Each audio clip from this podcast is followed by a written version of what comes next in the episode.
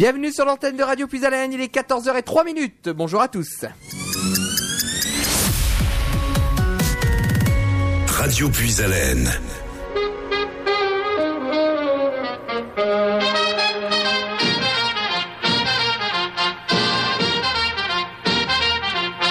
Bienvenue à tous et à toutes dans le petit jardin de puis Retrouvez Edwige les derniers mardis avec Cultive ta rue. La nature, les fleurs, le soleil, la pluie, le vent, la terre, c'est avec Edwige sur Radio Plus un nouvel air dans vos oreilles.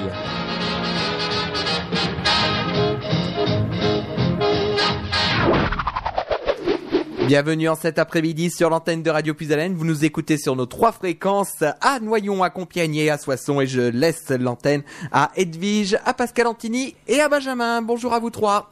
Bonjour euh, Nicolas, merci de nous donner l'antenne, merci de nous donner le direct et merci à vous de nous faire la technique tout au long de cet après-midi. Eh ben le plaisir est partagé, effectivement. bonjour aux auditeurs et aux auditrices de Radio Pisalène, bonjour Benjamin. Mais bonjour à tous. Bonjour Pascal. Bonjour Edwige, bonjour euh, les auditrices, bonjour les auditeurs, bonjour tout le monde quoi. Voilà. Je fais plus court. Plein de choses à faire euh, tout au long de cet après-midi. C'est vrai que on a un temps un petit peu en douceur. Euh, j'ai envie, bah moi, d'aller un petit peu gratouiller dans mon jardin. Est-ce que je peux le faire. Oh, il y a la grimace de Benjamin Listro à côté. Euh, non, il faut attendre hein, quand même. Hein. Bah oui, on, est fin novembre, donc il euh, va falloir euh, prendre son temps parce que là, on arrive vraiment dans, au mois de décembre avec le mmh. froid. Mmh. On a déjà une petite période de froid là la semaine dernière et ça va revenir dès dimanche et la semaine prochaine avec de belles gelées et peut-être des giboulées, voire plus si affinité. On va voir, on va voir ça après. Donc là, la semaine prochaine, donc c'est-à-dire que là, j'ai mardi, mercredi, sabbat, jeudi, vendredi. Jusqu'à vendredi inclus, les températures seront relativement douces, hein, jusqu'à 12-13 degrés en journée, ce qui est double pour la saison encore. Mais dès samedi, euh, déjà un peu vendredi, mais surtout samedi et encore pire dimanche, là, on va redescendre. En fait, les, mini, les, les, les, les températures minimales qu'on a cette semaine vont devenir les maximales de fin de semaine. Donc euh, voilà. Mais bon, c'est la saison, hein, c'est l'hiver. Euh, oui, c'est la saison météorologie qui commence officiellement le 1er décembre. D'un point de vue météorologie, on considère que l'hiver commence le 1er décembre et il sera à l'heure, parce que c'est à peu près euh, le jour où vraiment les températures seront vraiment plus bas. Ça nous laisse euh, justement, Pascal, le, temps de préparer peut-être quelque chose dans le jardin? Bah, Là, c'est un peu la période... Euh, on prépare déjà 2020 là pour, les jardiniers. Mm. les catalogues sont pour ceux qui, commandent sur catalogue papier sont pas encore arrivés. Nous en parlions avec Benjamin, ce qu'on s'est vu ce matin. On profite du mardi quand on vient à la radio faire une réunion de travail le matin. C'est bien. Vous êtes bien organisés, hein, les garçons. Ah, c'est bien. Ben non, mais ça permet de faire un déplacement pour deux choses. Donc, bah, c'est euh, mine de rien pour la pollution, pour tout. C'est pas plus mal hein, mm. de, réussir à, synthétiser certaines choses. Et euh, oui, bah, y a... on prépare quand même pas mal. Mais là, je regardais tout de même aujourd'hui l'éphéméride et, et, la phrase du jour à la Saint-Delphine mets ton manteau à pèlerine, mais mets tes bottines aussi. Hein. Parce que c'est un bon petit. Euh... la terre est très très humide, c'est même détrempé carrément. On va... Ah oui, il y a une quantité de précipitations assez. Encore, on n'a pas trop à se plaindre par rapport à nos amis du sud, mais euh, mais les quantités de précipitations sont quand même assez importantes là pour le mois de novembre. Hein. Ah Puis on peut rien y faire, hein, c'est ah bah comme ça. Et un manque de lumière surtout. Oui, une luminosité, extrêmement faible. Par contre, en, température, effectivement, c'était euh, ce matin, il faisait très doux. Ah oui. Et encore cet après-midi. Hein. je crois que ce matin à 7 h il faisait 11 degrés. C'est ah, c'est pas étonnant. Hein. Euh, moi, quand je suis venu ici à la radio, euh, dans ma voiture, j'étais à 9, 10 à peu près ce matin, à 8 h 8h10. Oui, non, c'est bon, bon, je dirais pas que c'est pas normal, mais c'est plutôt bah. très très doux. Voilà. Oui. Oui, oui. Et la pluie très très fine euh, qui tombe quand même. Hein. Alors maintenant, c'est un petit peu partout, euh, c'est ciblé, c'est. Mais je pense que bon, cette euh, comme tu disais tout à l'heure, c'est, humide quand même. Le temps est humide hein, quand même. Oui, très humide, oui, tout à fait. Donc, bah, effectivement, donc travailler le sol, bah, c'est euh, moi, j'ai pour principe de ne jamais travailler euh, le sol, la terre mouillée, parce que d'une part, ça colle aux bottes, c'est pas très agréable déjà, et d'une, ça c'est une chose. Et en plus, on a plutôt tendance à, à tasser. Ben voilà, hein, puisque bon, la, la, la, terre respire, donc il faut qu'elle soit. Euh, si on la tasse, elle respire plus. Ça, pour plusieurs raisons. D'une part, l'eau pénètre beaucoup moins bien dans le sol, déjà d'une, il y a moins de capillarité. Toutes les, toutes les, euh, tout, tout, le travail qui a été fait par les, les vers de terre, par les lombriques, tout ça, ben, on écrase les galeries, ça respire moins. Euh, voilà, il n'y a pas, y a pas d'intérêt à travailler au jardin lorsqu'il pleut. euh, hormis, alors, il y, a- y a une solution, hein, c'est de travailler sur des planches, mettre une planche et marcher dessus, on tasse moins le terrain. Mais franchement, travailler sous la pluie, c'est pas très agréable. Non. C'est pas, voilà. Bon, euh, ce qu'on peut faire. On va en parler plus tard. On va préparer donc 2020 avec donc dans des châssis, choses comme ça. Alors, au jardin, ce qu'on peut faire actuellement, bah, si c'est euh, remettre les, endives, les chicons, ceux qui ont des racines, les, les enterrer encore, c'est c'est- c'est pas tard du tout.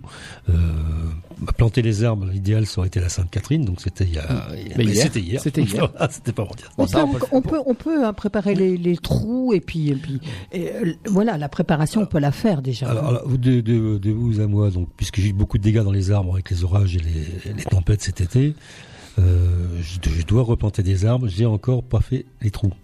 voilà. Alors, j'ai une terre qui est très très très argileuse, donc si je fais un trou, de toute façon, il va se remplir d'eau. Oui, maintenant. c'est ça, sert, ça sert à rien. Ouais, pour, re- pour reboucher ça. hein. Voilà, ça sert à rien. Donc je vais attendre. Et moi, je plante plutôt au printemps, quand la terre se réchauffe un peu. Mais pour les, jardiniers ou, ou ceux qui ont un verger, on peut planter maintenant. À partir du moment où il ne gèle pas, il n'y a, il y a pas de souci, hein, parce que en fait, les, les végétaux qui meurent l'hiver, on, on dit c'est le, le gel les tue. Mais beaucoup d'arbres, notamment, euh, meurent ou d'arbustes meurent d'hiver de, de soif en fait, parce que lorsqu'ils gèlent, l'eau est transformée en glace, donc il n'y a plus d'hygrométrie, il n'y a plus d'eau, il n'y a plus rien, et ils meurent de soif en fait. Oui, c'est pas bon non plus. Comme tu dis, euh, euh, si tu fais un trou, il y a de l'eau dedans et tu as mis ton arbre et puis que ça gèle, c'est pas bon. Voilà, c'est pas bon du tout. Ah, Ah voilà. ben, moi, de toute façon, dans, dans mon terrain, euh, euh, je mets un coup de fer de, de bêche, Mm. là, j'ai j'ai de l'eau. Nous aussi. Nous aussi. Voilà. Alors, Chez j'ai- toi aussi Ah oui, oui. Ah bon Voilà. Ah c'est- partout alors. euh, non, alors j'ai des voisins qui sont de l'autre côté de la route euh, par rapport à mon jardin. Donc en c'est gros, pas le même sol. il y a 20 mètres en fait, ils ont pas du tout le même sol. Non. Ils ont, Ah du, oui. ils ont du sable noir. Moi, je, suis, je suis- je suis ce qu'on appelle nous euh, euh, une veine d'argile, ce qu'on appelle. hein, en fait, on est, je suis sur un terrain très argileux et bah, c'est comme ça, c'est tout. hein. Ça n'a pas que des inconvénients. hein. Ça, ça a l'avantage, donc c'est une terre qui est limoneuse, qui, qui est quand même relativement riche et puis qui garde le- la fraîcheur euh, l'été tout de même. hein. Faut faire, et puis il faut faire avec Ah oui. la terre. Voilà, c'est ce qu'on dit. euh, On va pas changer tout notre euh, euh, notre terre. On est ou alors on rapporte peut-être des des petites choses Ah qui bah, éventuellement euh, peut améliorer. euh, Ah ben une terre argileuse, euh, ce que je conseille, c'est de, de mettre du fumier, mais carrément à outrance. Hein, c'est moi, je- là j'ai arrêté parce que Il y en a trop. Euh, Non. bah, depuis- je vais faire une analyse la terre cette année. On en parlait en, en an parce que il y a 15 ans que je mets du fumier tous les ans. Et quand je dis je mets du fumier, c'est 10-15 cm tous les ans. Donc, euh, je vais faire une analyse, savoir où j'en suis maintenant. Mais il, fa- je- il fallait que j'allège. Ce terrain-là, il fallait que j'allège. C'était impossible à travailler. C'était euh, voilà, c'était comme ça. hein. Et Mais alors, euh, comme tu dis, c'est quand même euh, la terre est très importante. ah bah oui, de toute façon. de euh, la connaître, de savoir un petit peu. Euh, alors, tu vas la faire analyser par euh, euh, un spécialiste? Oui, par un laboratoire. Donc, ce qui, m'intéresse, c'est l'analyse de qui va me dire est-ce qu'il y a des carences Hmm. Ou est-ce que trop, est-ce que j'ai trop, par exemple, de, de- est-ce que j'amenais trop d'éléments fertilisants par le fumier de cheval ou euh, ou autre, hein, par le compost, tout ça. Et parce que notamment dans l'équipe, nous avons euh, Philippe, hein, donc euh, Philippe Romance, qui coucou. Ouais, je sais pas s'il nous écoute. et, Aujourd'hui, il, il travaille là. Ouais, là, il est. ouais. Et il est au travail. Bon, bonjour Philippe, il travaille bien. Tiens, j'en profite, pour, j'en profite pour, pour fêter un anniversaire à une amie qui nous écoute parfois sur à Cassis, près de Marseille. Bon anniversaire, Joël. Et elle nous écoute là? Je sais pas si nous écoute aujourd'hui. Souvent, elle écoute sur Internet. Donc, si elle nous écoute, bonjour euh, Joël et bon anniversaire à toi. Et je sais qu'il y aura la fête chez toi ce soir. Voilà. Bah, C'est vrai que maintenant avec le streaming internet, il y a quand même beaucoup de choses et puis aussi il y a le podcast hein, euh, où les émissions sont rediffusées, euh, sont disponibles sur notre site internet une heure après la fin de l'émission. Donc euh, à 17h l'émission sera disponible sur notre site internet également. C'est bon de le dire. Et ben, bon anniversaire. hein. Voilà. Et- et non, mais pour en venir à ça, la- la- la- les sols, euh, bah, il faut faire avec. Moi, je sais que dans, dans- chez moi, il y a des choses que je ne peux pas cultiver. Ça, ça, ça Mm. sert à rien d'essayer euh, parce que c'est comme ça. C'est, je n'ai pas euh, ici, comme on dit, on a une terre à patates. Hein. C'est vrai. Voilà. Ta- ba- patate et betterave, non Ou, Patates, euh, même euh. Bon, la betterave, ça, c'est pour les- vraiment les agriculteurs. euh, Mm, euh, oui. voilà, c'est l'agriculture pure. l'asperge aussi.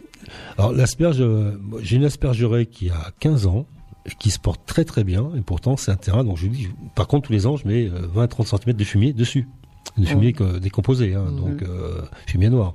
Et donc effectivement, bah, ça nourrit. Hein, euh, et puis bah, la pluie fait rentrer. L'avantage de fertiliser euh, à cette époque-là de l'année, c'est que tout, tout l'hiver, les vers de terre, donc, vont être protégés du froid, ce qui est. Si on avait une couche de 15 cm de fumier ou euh, moins de, si on met du compost, il faut mettre un peu moins tout de même, sinon après ça fait très riche. Mais donc les vers de terre sont protégés, sont à l'abri du froid, ils viennent travailler jusque sous la surface froide, et donc vont décomposer toutes les particules de fumier, de, paille et autres. Ce sont eux qui font un travail remarquable, hein, de toute façon.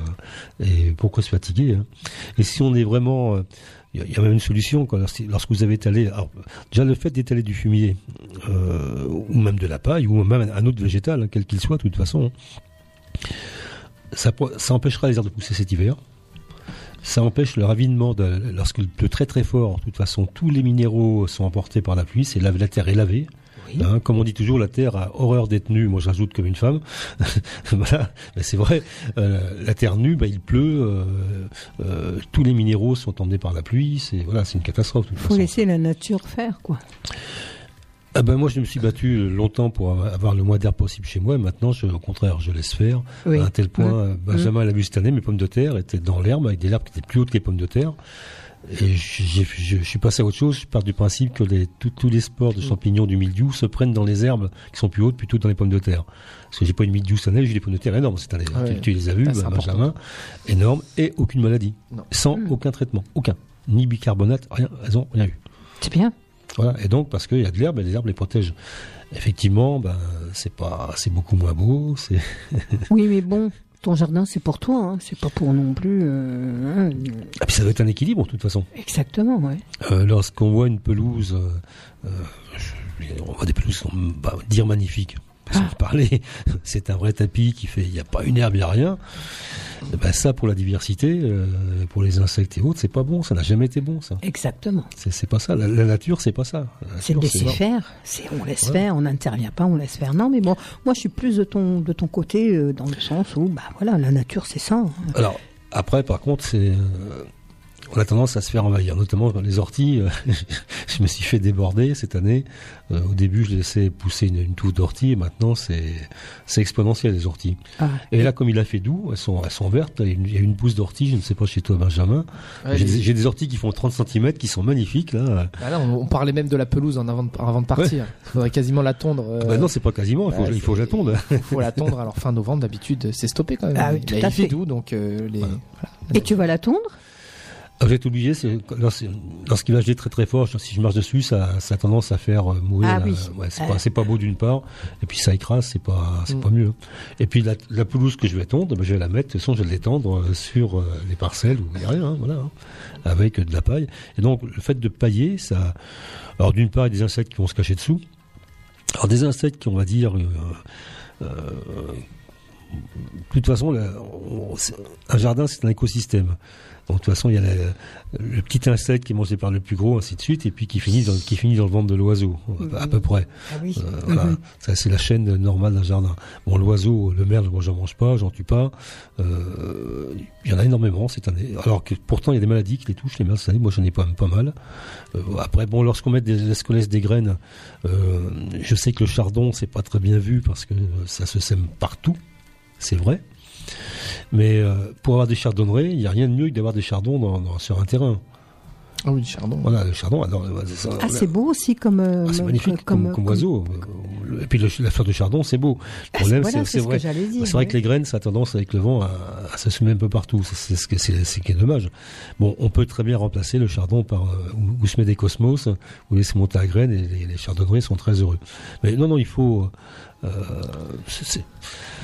en fait, il y a il y a très très longtemps, et peut-être au moins une vingtaine d'années, j'avais visité un jardin euh, qui était pas entretenu. Alors la personne, c'était euh, on l'appelait Jean-Baptiste le Bienheureux du, du film. Ah, bah, bah oui. Mais presque en pire. C'était oulot. Ah eh oui. ben, ce que je ferais pour aujourd'hui, c'était ban de main. hein. il parlait comme ça. Euh, C'était un berrichon. euh, il est décédé maintenant, mais il est très, la preuve que ça, il a vécu très longtemps. Il avait 94 ans, je crois. Voilà. Et donc, effectivement, bah, euh, je trouvais que c'était pas normal d'avoir un. Puis, bah, finalement, c'est lui qui avait raison. J'ai observé ce qu'il faisait. Bah, en fait, bah, il se bat pas contre la nature, il se bat avec. Mm. Il- Il l'aide, il a, il a discipliné, il a discipliné un petit peu, c'est vrai, voilà. Euh, non, bah, se, se battre, pourquoi se battre, ça sert à rien. C'est- voilà. Et puis moi je le vois, bon, autant euh, euh, Dieu sait, moi j'ai un jardin où, où, euh, ça paraît un peu le fouillis. Hein. C'est- Ouais, ouais, c'est- Non, fr- franchement, il- Oui, mais t'as des belles patates. oui, voilà. Des patates, des belles tomates. C'est c'est j'ai ça des- qui, qui compte. D'ailleurs, j'ai réussi, ça, puisque j'avais ré- récupéré, des- il y a, en France, il y a un chou qui s'appelle le chou de Saint-Saëns, mais en Normandie, il n'y a plus qu'une personne qui a des semences. Un monsieur qui est plus très jeune encore, euh, beaucoup moins que moi, qui donc euh, est, le gardien de cette variété. hein. J'ai réussi à en avoir quelques semences et là, c'est amusant, c'est un chou qui, avec le froid, continue à grossir. Là, ils ont pris. C'est c'est magnifique de voir ces Ah choux. oui, euh, d'accord. Et, et c'est un chou qui se... ah, qui se mange. Qui se mange. Oui, j'en ai, j'en ai oui. mangé, j'en ai mangé un dimanche dernier. euh, Oui. oui, oui, pas de problème. Alors ça, c'est un chou qui, qui est magnifique, qui est bien énorme, qui peut venir jusqu'à 20 kilos quand même. Oui, Wow. 20 kilos, oui, c'est déjà pas mal. ouais. Ouais, jusqu'à 20 kilos. Oh. C'est pour ça qu'il a été arrêté parce que c'est, bah, c'est, c'est- Trop hors norme. 20, 20 kilos. euh, Ah bah, les choux à choucroute, euh, Ah. ce Hmm. sont des choux qui font 10, 12, 14, 15 kilos. hein. Ah oui. Ah oui, tout à fait. Voilà. Et donc voilà. Et donc bah, euh, moi j'ai vu ces jardins-là une époque où il y avait de l'herbe, il y avait tout ça. Bah, l'herbe, effectivement, on va dire que elle va concu- con- concurrencer un peu des plantes. C'est une chose, c'est un fait. Mais l'herbe protège du soleil, donc on arrose moins. L'herbe, à un moment ou à un autre, va mourir. De toute façon, ses racines vont mourir, donc vont se décomposer, vont faire du, du- de l'humus. C'est le cercle naturel, de toute façon, de la vie. C'est voilà, aussi simple que ça. C'est vrai que, bah oui, euh, des orties au fond du jardin, moi, ça me gêne pas. Moi, euh, mon voisin, ça le dérange énormément. Un, un de mes voisins. Ah, moi non plus, ça me dérange pas. hein. Mais oui. Oui, mon petit canard, on va faire une petite Et- pause musicale. Et ceci dit, un velouté aux orties, c'est extraordinaire. Ah oui, c'est très bon. on veut- oui. Alors, Ah bon. euh, euh, euh, En soupe, On en reparlera velouté. après, toutes, les, éventuellement. toutes les orties ou... Ah bah, Bah, blanc- L'ortie urticante, attention. Ouais, parce que, l'ortie, voilà. celle qui. Les, les, les orties qui piquent pas, en fait, on les appelle des orties, mais ce sont pas du tout des orties. Le, nom, le vrai nom, c'est l'ami, on appelle ça des Puis on parlera après parce qu'on on dit qu'il y a une pause musicale, mais là Benjamin c'est le spécialiste des plantes, donc il va vous expliquer tout ça. D'accord, ben voilà, on va faire notre petite pause musicale. 03 44 75 euh, 3000 hein, si vous voulez justement poser euh, des questions en ce qui concerne euh, bah, le jardin, les fleurs, la nature. Benjamin est là pour la météo, mais il va vous donner aussi des petits conseils euh, sur euh, bah, sur euh, sur les plantes hein, parce que euh, c'est aussi euh, son son petit on va dire son petit et puis euh, Pascal se fera euh, une joie de répondre à vos questions. Voilà. Eh ben, on va écouter tout de suite Franck Michael avec euh, Il faut y croire. Mais avant, on va écouter la bande-annonce puisqu'on vous rappelle qu'avec Radio Puisalène, on vous emmène à l'Olympia le 19 janvier prochain euh, pour euh, participer au concert de Franck Michael. Alors attention, il reste très peu de jours pour vous inscrire puisque les inscriptions se clôturent demain à 17h. Donc si vous voulez participer à cette sortie, c'est maintenant ou jamais. Voici tout de suite la bande-annonce.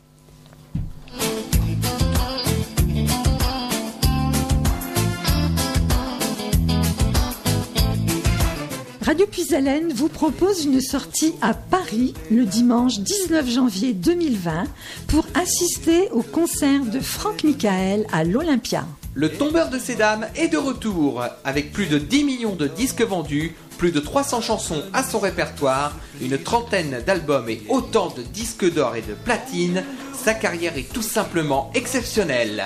L'amour toujours, Franck Michael persiste et signe.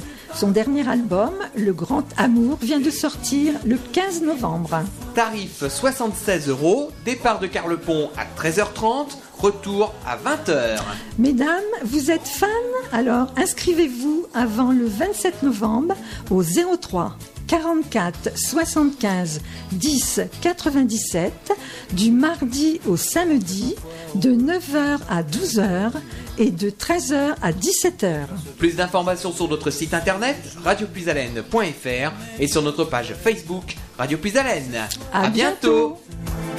Pardonne-moi et je t'en supplie à genoux. Radio Puisalène. Soyez au cœur de la FM.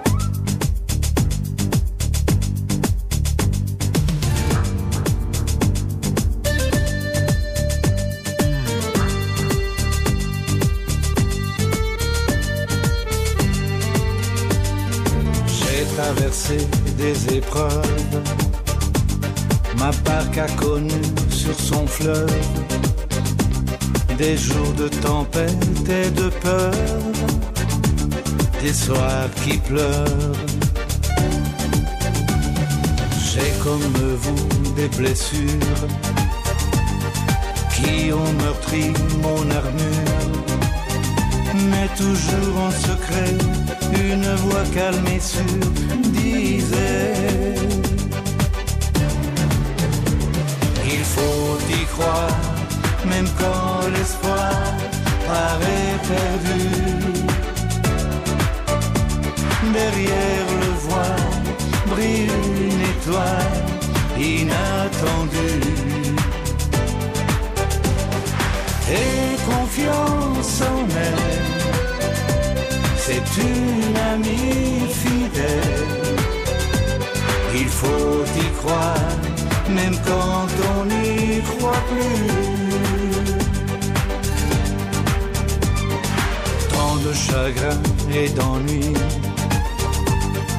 brisent nos lignes de vie. Mais au fond de nos âmes, il subsiste une flamme qui dit Il faut y croire, même quand l'espoir paraît perdu. Derrière le voile brille une étoile inattendue. Et confiance en elle, c'est une amie fidèle. Il faut y croire, même quand on n'y croit plus.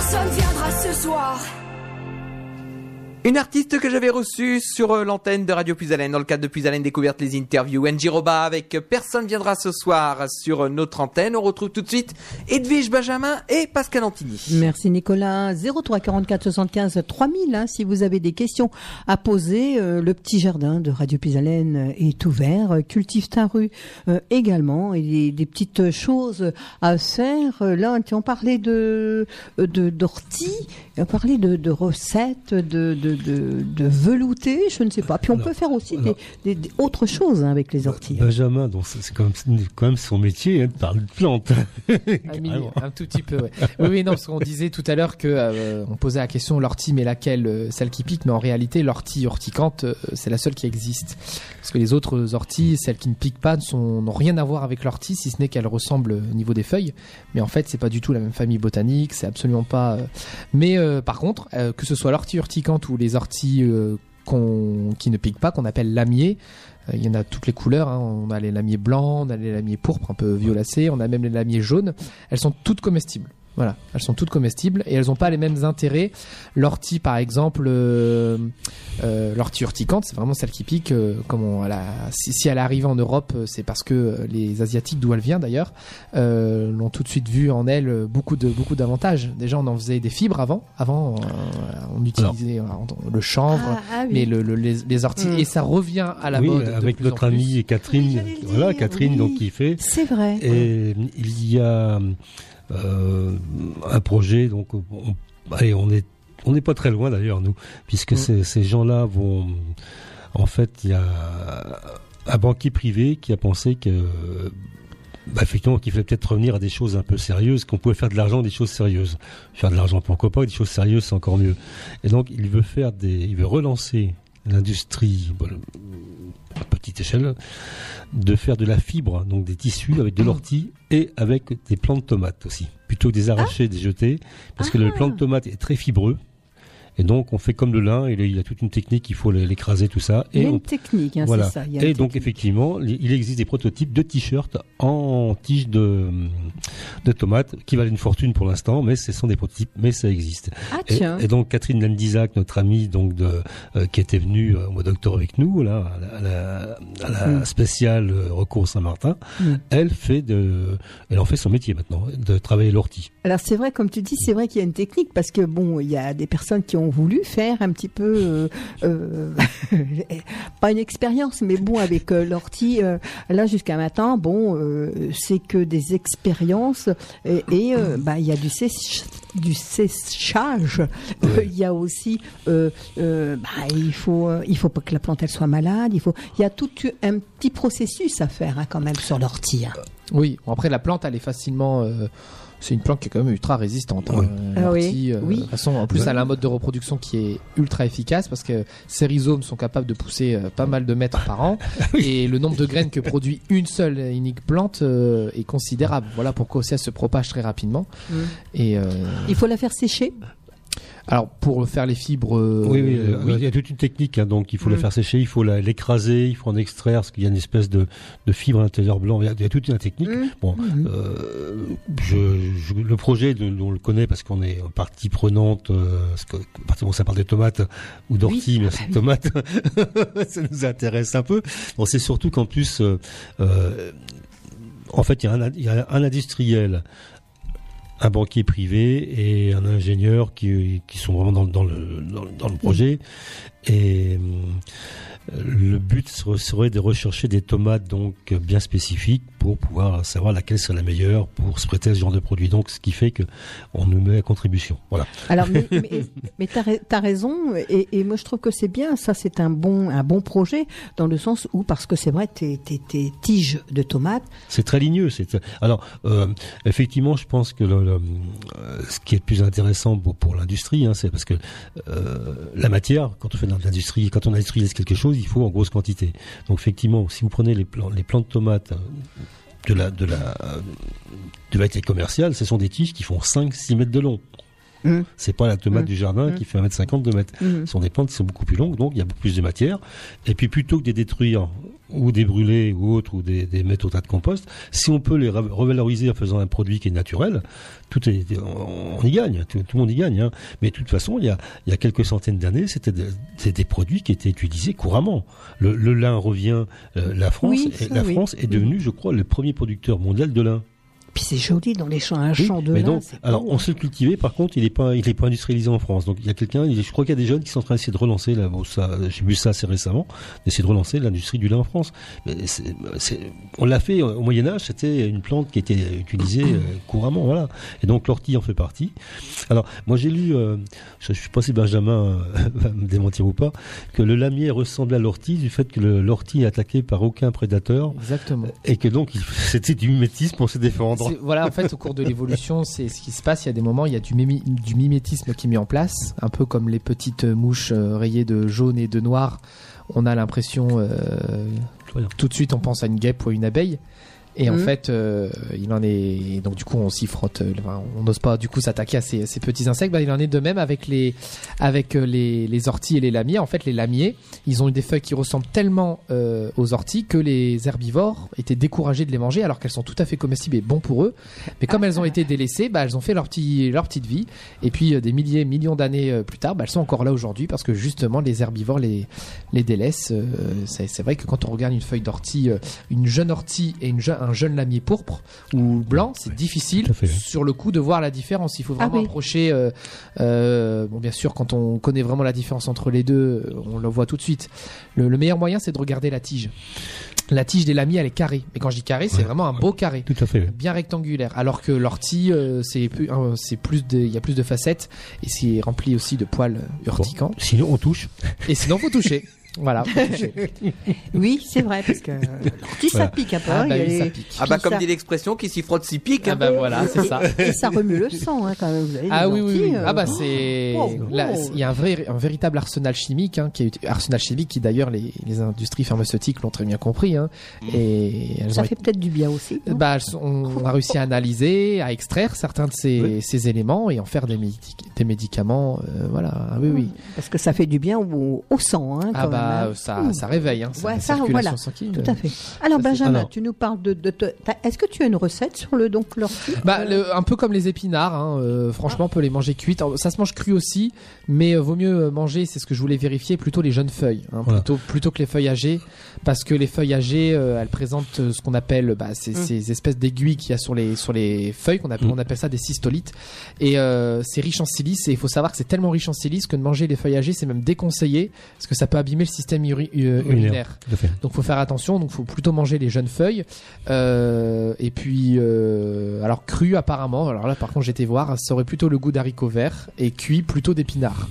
Oui. Voilà. Alors, moi j'ai une recette de, de, de velouté. Hein. Ou en velouté. Voilà, qu'on peut. euh, Alors, d'une chose, il y a les orties lorsque vous en avez dans votre jardin, ou pour ces orties, le signe c'est terrain riche.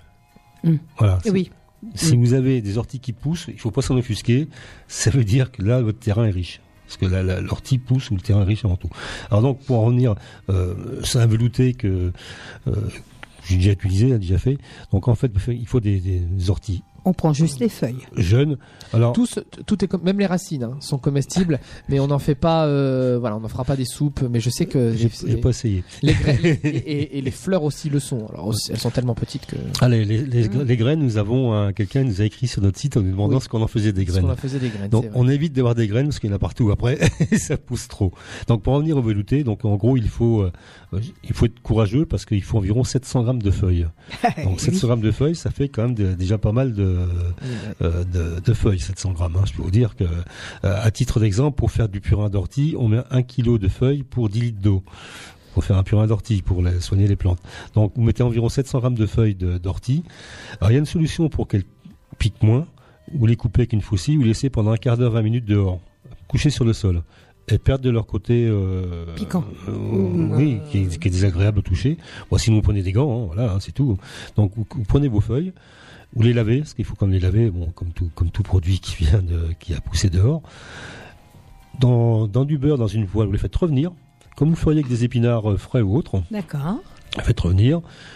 Quand, euh, ça va faire une purée comme des épinards, de toute façon. Un Mhm. peu plus fibreux, mais ça va faire pareil. Vous rajoutez sur vos 700 grammes environ 1 litre, 1 litre et demi d'eau. Oui. Vous faites cuire pendant 20 minutes. Vous mixez. Là, vous avez un potage de base. De Mhm. base. Alors, a- moi, ce que j'adore, j'ai déjà fait, faire griller des lardons et les ajouter dedans. Je vois Nicolas, c'est un choc euh, gustatif, parce que l'ortie, à la limite, quand c'est presque laiteux en, en soupe. C'est- doux, c'est très doux en Mm. fait, en soupe. Va falloir qu'on essaye hein, Et quand donc parce les que- lardons, ça apporte une petite touche euh, De douceur, euh, oui. autre chose, qu'on a grillé, de lardons grillés, c'est très très bon. Et si vous voulez que- faire un velouté plutôt qu'une soupe, vous faites cuire une de pommes de terre avec, avec, euh, Oui. dans l'eau avec les, les orties pendant les 20 minutes, vous mixez, vous avez un velouté. Ah Et je oui. peux vous dire, c'est excellent. Franchement, c'est excellent. Oui, c'est ce que j'allais vous dire. C'est vrai qu'on peut, ra- on peut rajouter quand même une pom- pomme de terre. hein. Ah bah oui, Ah oui. surtout que l'ortie et même par rapport, on parlait des épinards, il y a beaucoup plus de fer dans l'ortie que, euh, Dans le- que, que que dans les épinards. D'ailleurs, c'est ce qu'on disait quand Popeye il mangeait euh, les épinards pour être plus. Enfin, c'est c'est c'est une idée reçue parce que c'est Oui. loin d'être le légume qui possède le plus de fer. Et en Mm. plus, il y a plus de protéines dans euh, remis sur euh, sur 100, 100 grammes de, de feuilles. Il y a plus de protéines dans l'ortie que dans beaucoup de viande en plus. Au niveau protéines, oui. Au niveau protéines. Oui, oui, tout Ah à oui. fait. oui, oui. Donc Alors- un bon velouté. Ah oui, donc c'est un euh, bon de- de- velouté, D'ortie. euh, Euh, et puis, bon, vous pouvez, vous dites, ce- cette base donc de 750, 700, 700 grammes de feuilles avec un litre et demi d'eau vous sert de, ba- de base. Donc ça, c'est la soupe normale. Vous pouvez mettre des pommes de terre dedans, des oignons, des lardons, l'un Oui. ou l'autre. C'est excellent. on peut agrémenter. Oui, Agrémenter. Bah oui. Mais c'est excellent. Et, donc, euh, des orties, on en trouve partout. Généralement, elles sont pas traitées, ce qui n'y a pas besoin d'être traité. C'est naturel, c'est Mm. propre, c'est nickel. Et bah, moi, je pense qu'on va, qu'on va revenir à ce genre de, de, de, de nourriture, de toute façon. hein, de, de- Ouais, oui. euh, bah, bon, moi, je le fais, mais bon. je- Que faisaient je- nos grands-pères, nos suis pas, je suis grands-mères pas un bon exemple. hein. Mais- Bah, pourquoi tu serais pas un bon exemple? Si, je pense que c'est bien. Euh, c'est la nature. C'est tu as des orties, euh, au contraire, il faut. Alors, il y a, il y a aussi, euh, euh, on peut le, le, le manger, on peut se faire une bonne petite soupe. Et par contre aussi, c'est bien aussi parce que l'ortie, c'est la même ortie que tu peux utiliser dans jardin. ton dans Ah ton oui, ah oui, jardin. faire du Ah purin. oui. Ah Oui, bah moi à l'origine j'utilisais pour faire des pour faire des purins. Et puis euh, euh, bah, moi je me souviens que mon, grand-père paternel en faisait des. Bah, ma grand-mère en faisait avec mon grand-père. Lui il accueillait les orties parce que ma grand-mère. euh, Lui, moi les orties je me pique pas trop, je l'attrape à la main. Et j'irritais ça de mon grand-père, je pense. Et c'est ma grand-mère en faisait. J'ai dû rester peut-être euh, 50 ans de ma vie ou 40 ans du moins sans sans déguster. Et puis un jour j'ai dit tiens je vais le refaire. J'ai regardé à la maison, j'en ai fait. Alors, euh, une des filles trouvait ça, oh, c'est bizarre, c'est bizarre. et Marie me dit, mais c'est pas des orties, ça. Ah femme, oui. ouais. euh, hum. Ouais, alors voilà, bon, euh, ouais, c'est, c'est, mais, en plus, on peut le mélanger, on peut l'agrémenter, ce- ce- cette base, avec plein de choses. Alors, c'est pareil, on peut très bien faire une fricassée d'ortie, vous mettez, pas- bon, il faut, euh, il faut ramasser les feuilles d'ortie, vous les poêlez uniquement avec du beurre, je dis bien uniquement avec du beurre, comme des épinards, et c'est très bon. Bah, tu sens que ça change. c'est excellent. C'est excellent. Je peux vous dire, et en plus, c'est bourré de fibres. Là, là, là, c'est, Ah bah oui, pour le coup, oui. voilà, c'est Très fibreux. Oui, c'est très fibreux et c'est, Et, na- et naturel, enfin, c'est c'est gratuit. naturel. Alors, Et- faut savoir où on va les chercher aussi. Hein. Faut pas non plus, euh, faut pas les, cher- enfin, faut éviter les les endroits où c'est facilement traité, les certains certains fossés où ils sont traités. Ah, euh, oui, Ouais. oui. Oui, c'est ça. J'éviterai, moi. Enfin, moi j'évite en tout cas. C'est Enfin, vrai on que peut- t'as raison. On peut en hein. trouver tellement partout. Mais au jardin, il euh, suffit qu'on en ait au jardin. Et... Ou Voilà. même, dans le, même dans les champs. Dans je veux les dire, champs, oui, dans les voilà, champs dans les champs. euh, Mais c'est marrant parce que pour en venir à mes grands-parents, mon grand-père, pour renforcer les- la santé de ses lapins, coupait des orties, les faisait sécher et donnait spécifiquement les, les Ah orties en foin sec. Euh, Ah oui, Ouais. ah oui, c'est vrai. c'est alors, vrai. euh, si les Mhm. anciens le faisaient, là, là, là, par contre, je suis pas un spécialiste du lapin, donc je je m'aventurerai pas là-dessus. Un lapin si- aux orties. Mais si les anciens le faisaient, c'est vraiment une raison. Voilà. Et donc, euh, bah, si quelqu'un a la réponse, d'ailleurs, tiens, ça serait sympathique. Parce que là, j'avoue, j'ai aucune connaissance pour l'élevage du lapin. Je, je- je connais les lapins, mais le- pourquoi les orties? Il y a une raison, certainement. Euh, bah, tiens, Benjamin est en train de chercher, je pense qu'il va trouver. Ouais, je suis en train de. Ah, parce que c'est vrai ce que tu disais, euh, nos anciens euh, ben, allaient euh, au bord de la, enfin dans les chemins, au bord des chemins, faucher justement pour, euh, de, l'herbe pour les lapins. hein. Alors, c'est vrai que les, les- les animaux mangent rarement les orties fraîches, mais séchées en, dans le foin, il n'y a aucun problème. Ou en foin, séchées. Alors, l'ortie sèche devient très marron, très très foncé, presque noir. Euh, lorsqu'elle est sèche. Mais c'est d'ailleurs pour faire du euh, pour les personnes qui veulent du purin d'ortie très très tôt dans la saison, vous faites sécher des feuilles d'ortie maintenant, si vous en trouvez maintenant, vous les gardez dans des dans un sac pendu au grenier, vous les faites tremper euh, au printemps dans, dans, dans de l'eau, vous aurez le- les mêmes propriétés que qu'un purin d'ortie fraîche.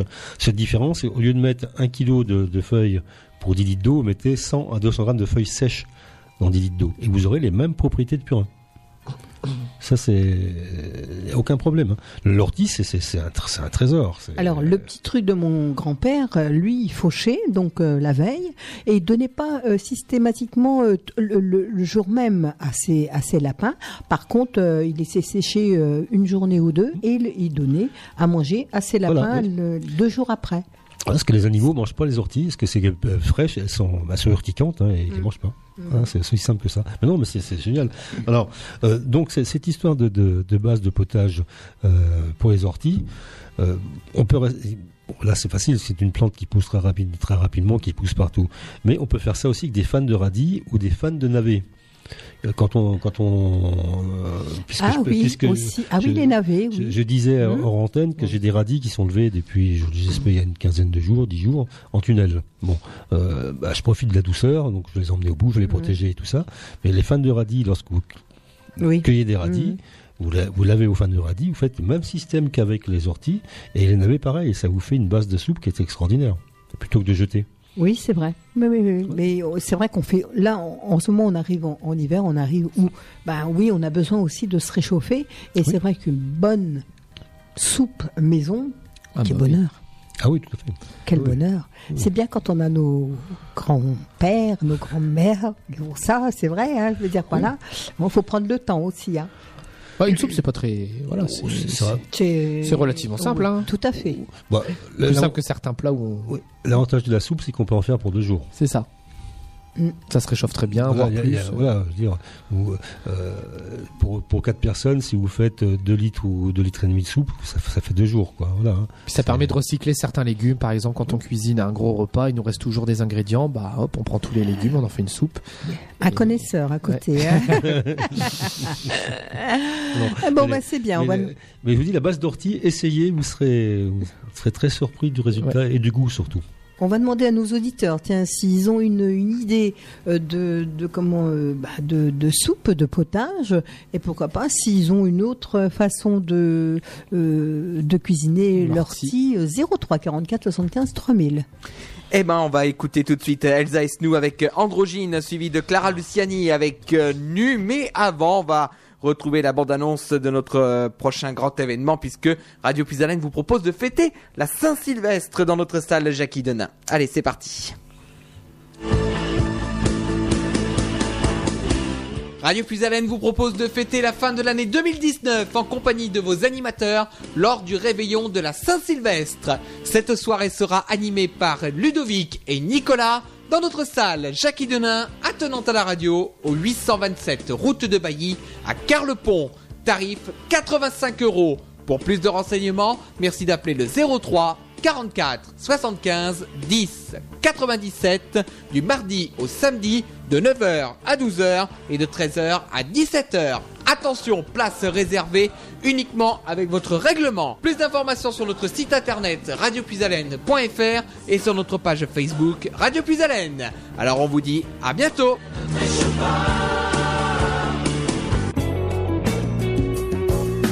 La Picardie, une région qui bouge avec Puisalène FM.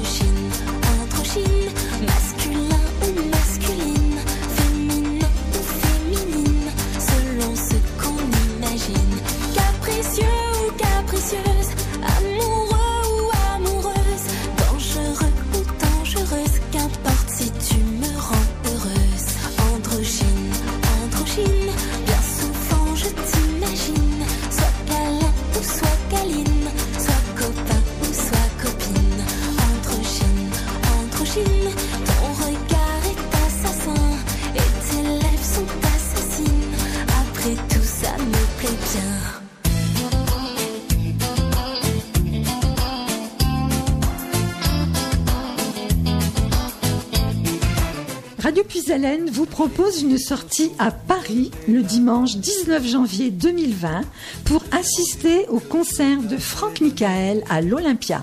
Le tombeur de ces dames est de retour avec plus de 10 millions de disques vendus, plus de 300 chansons à son répertoire, une trentaine d'albums et autant de disques d'or et de platine. Sa carrière est tout simplement exceptionnelle. L'amour toujours, Franck Michael persiste et signe. Son dernier album, Le Grand Amour, vient de sortir le 15 novembre.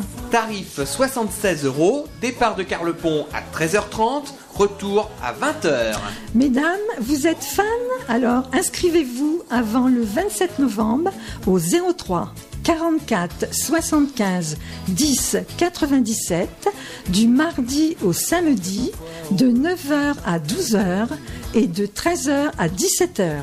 Plus d'informations sur notre site internet radiopuisalène.fr et sur notre page Facebook Radio Puisalène. À bientôt.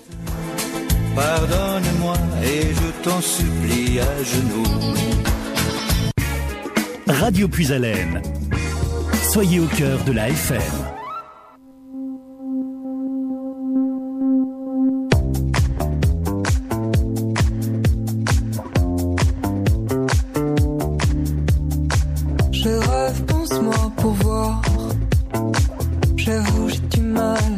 Mal, j'ai du mal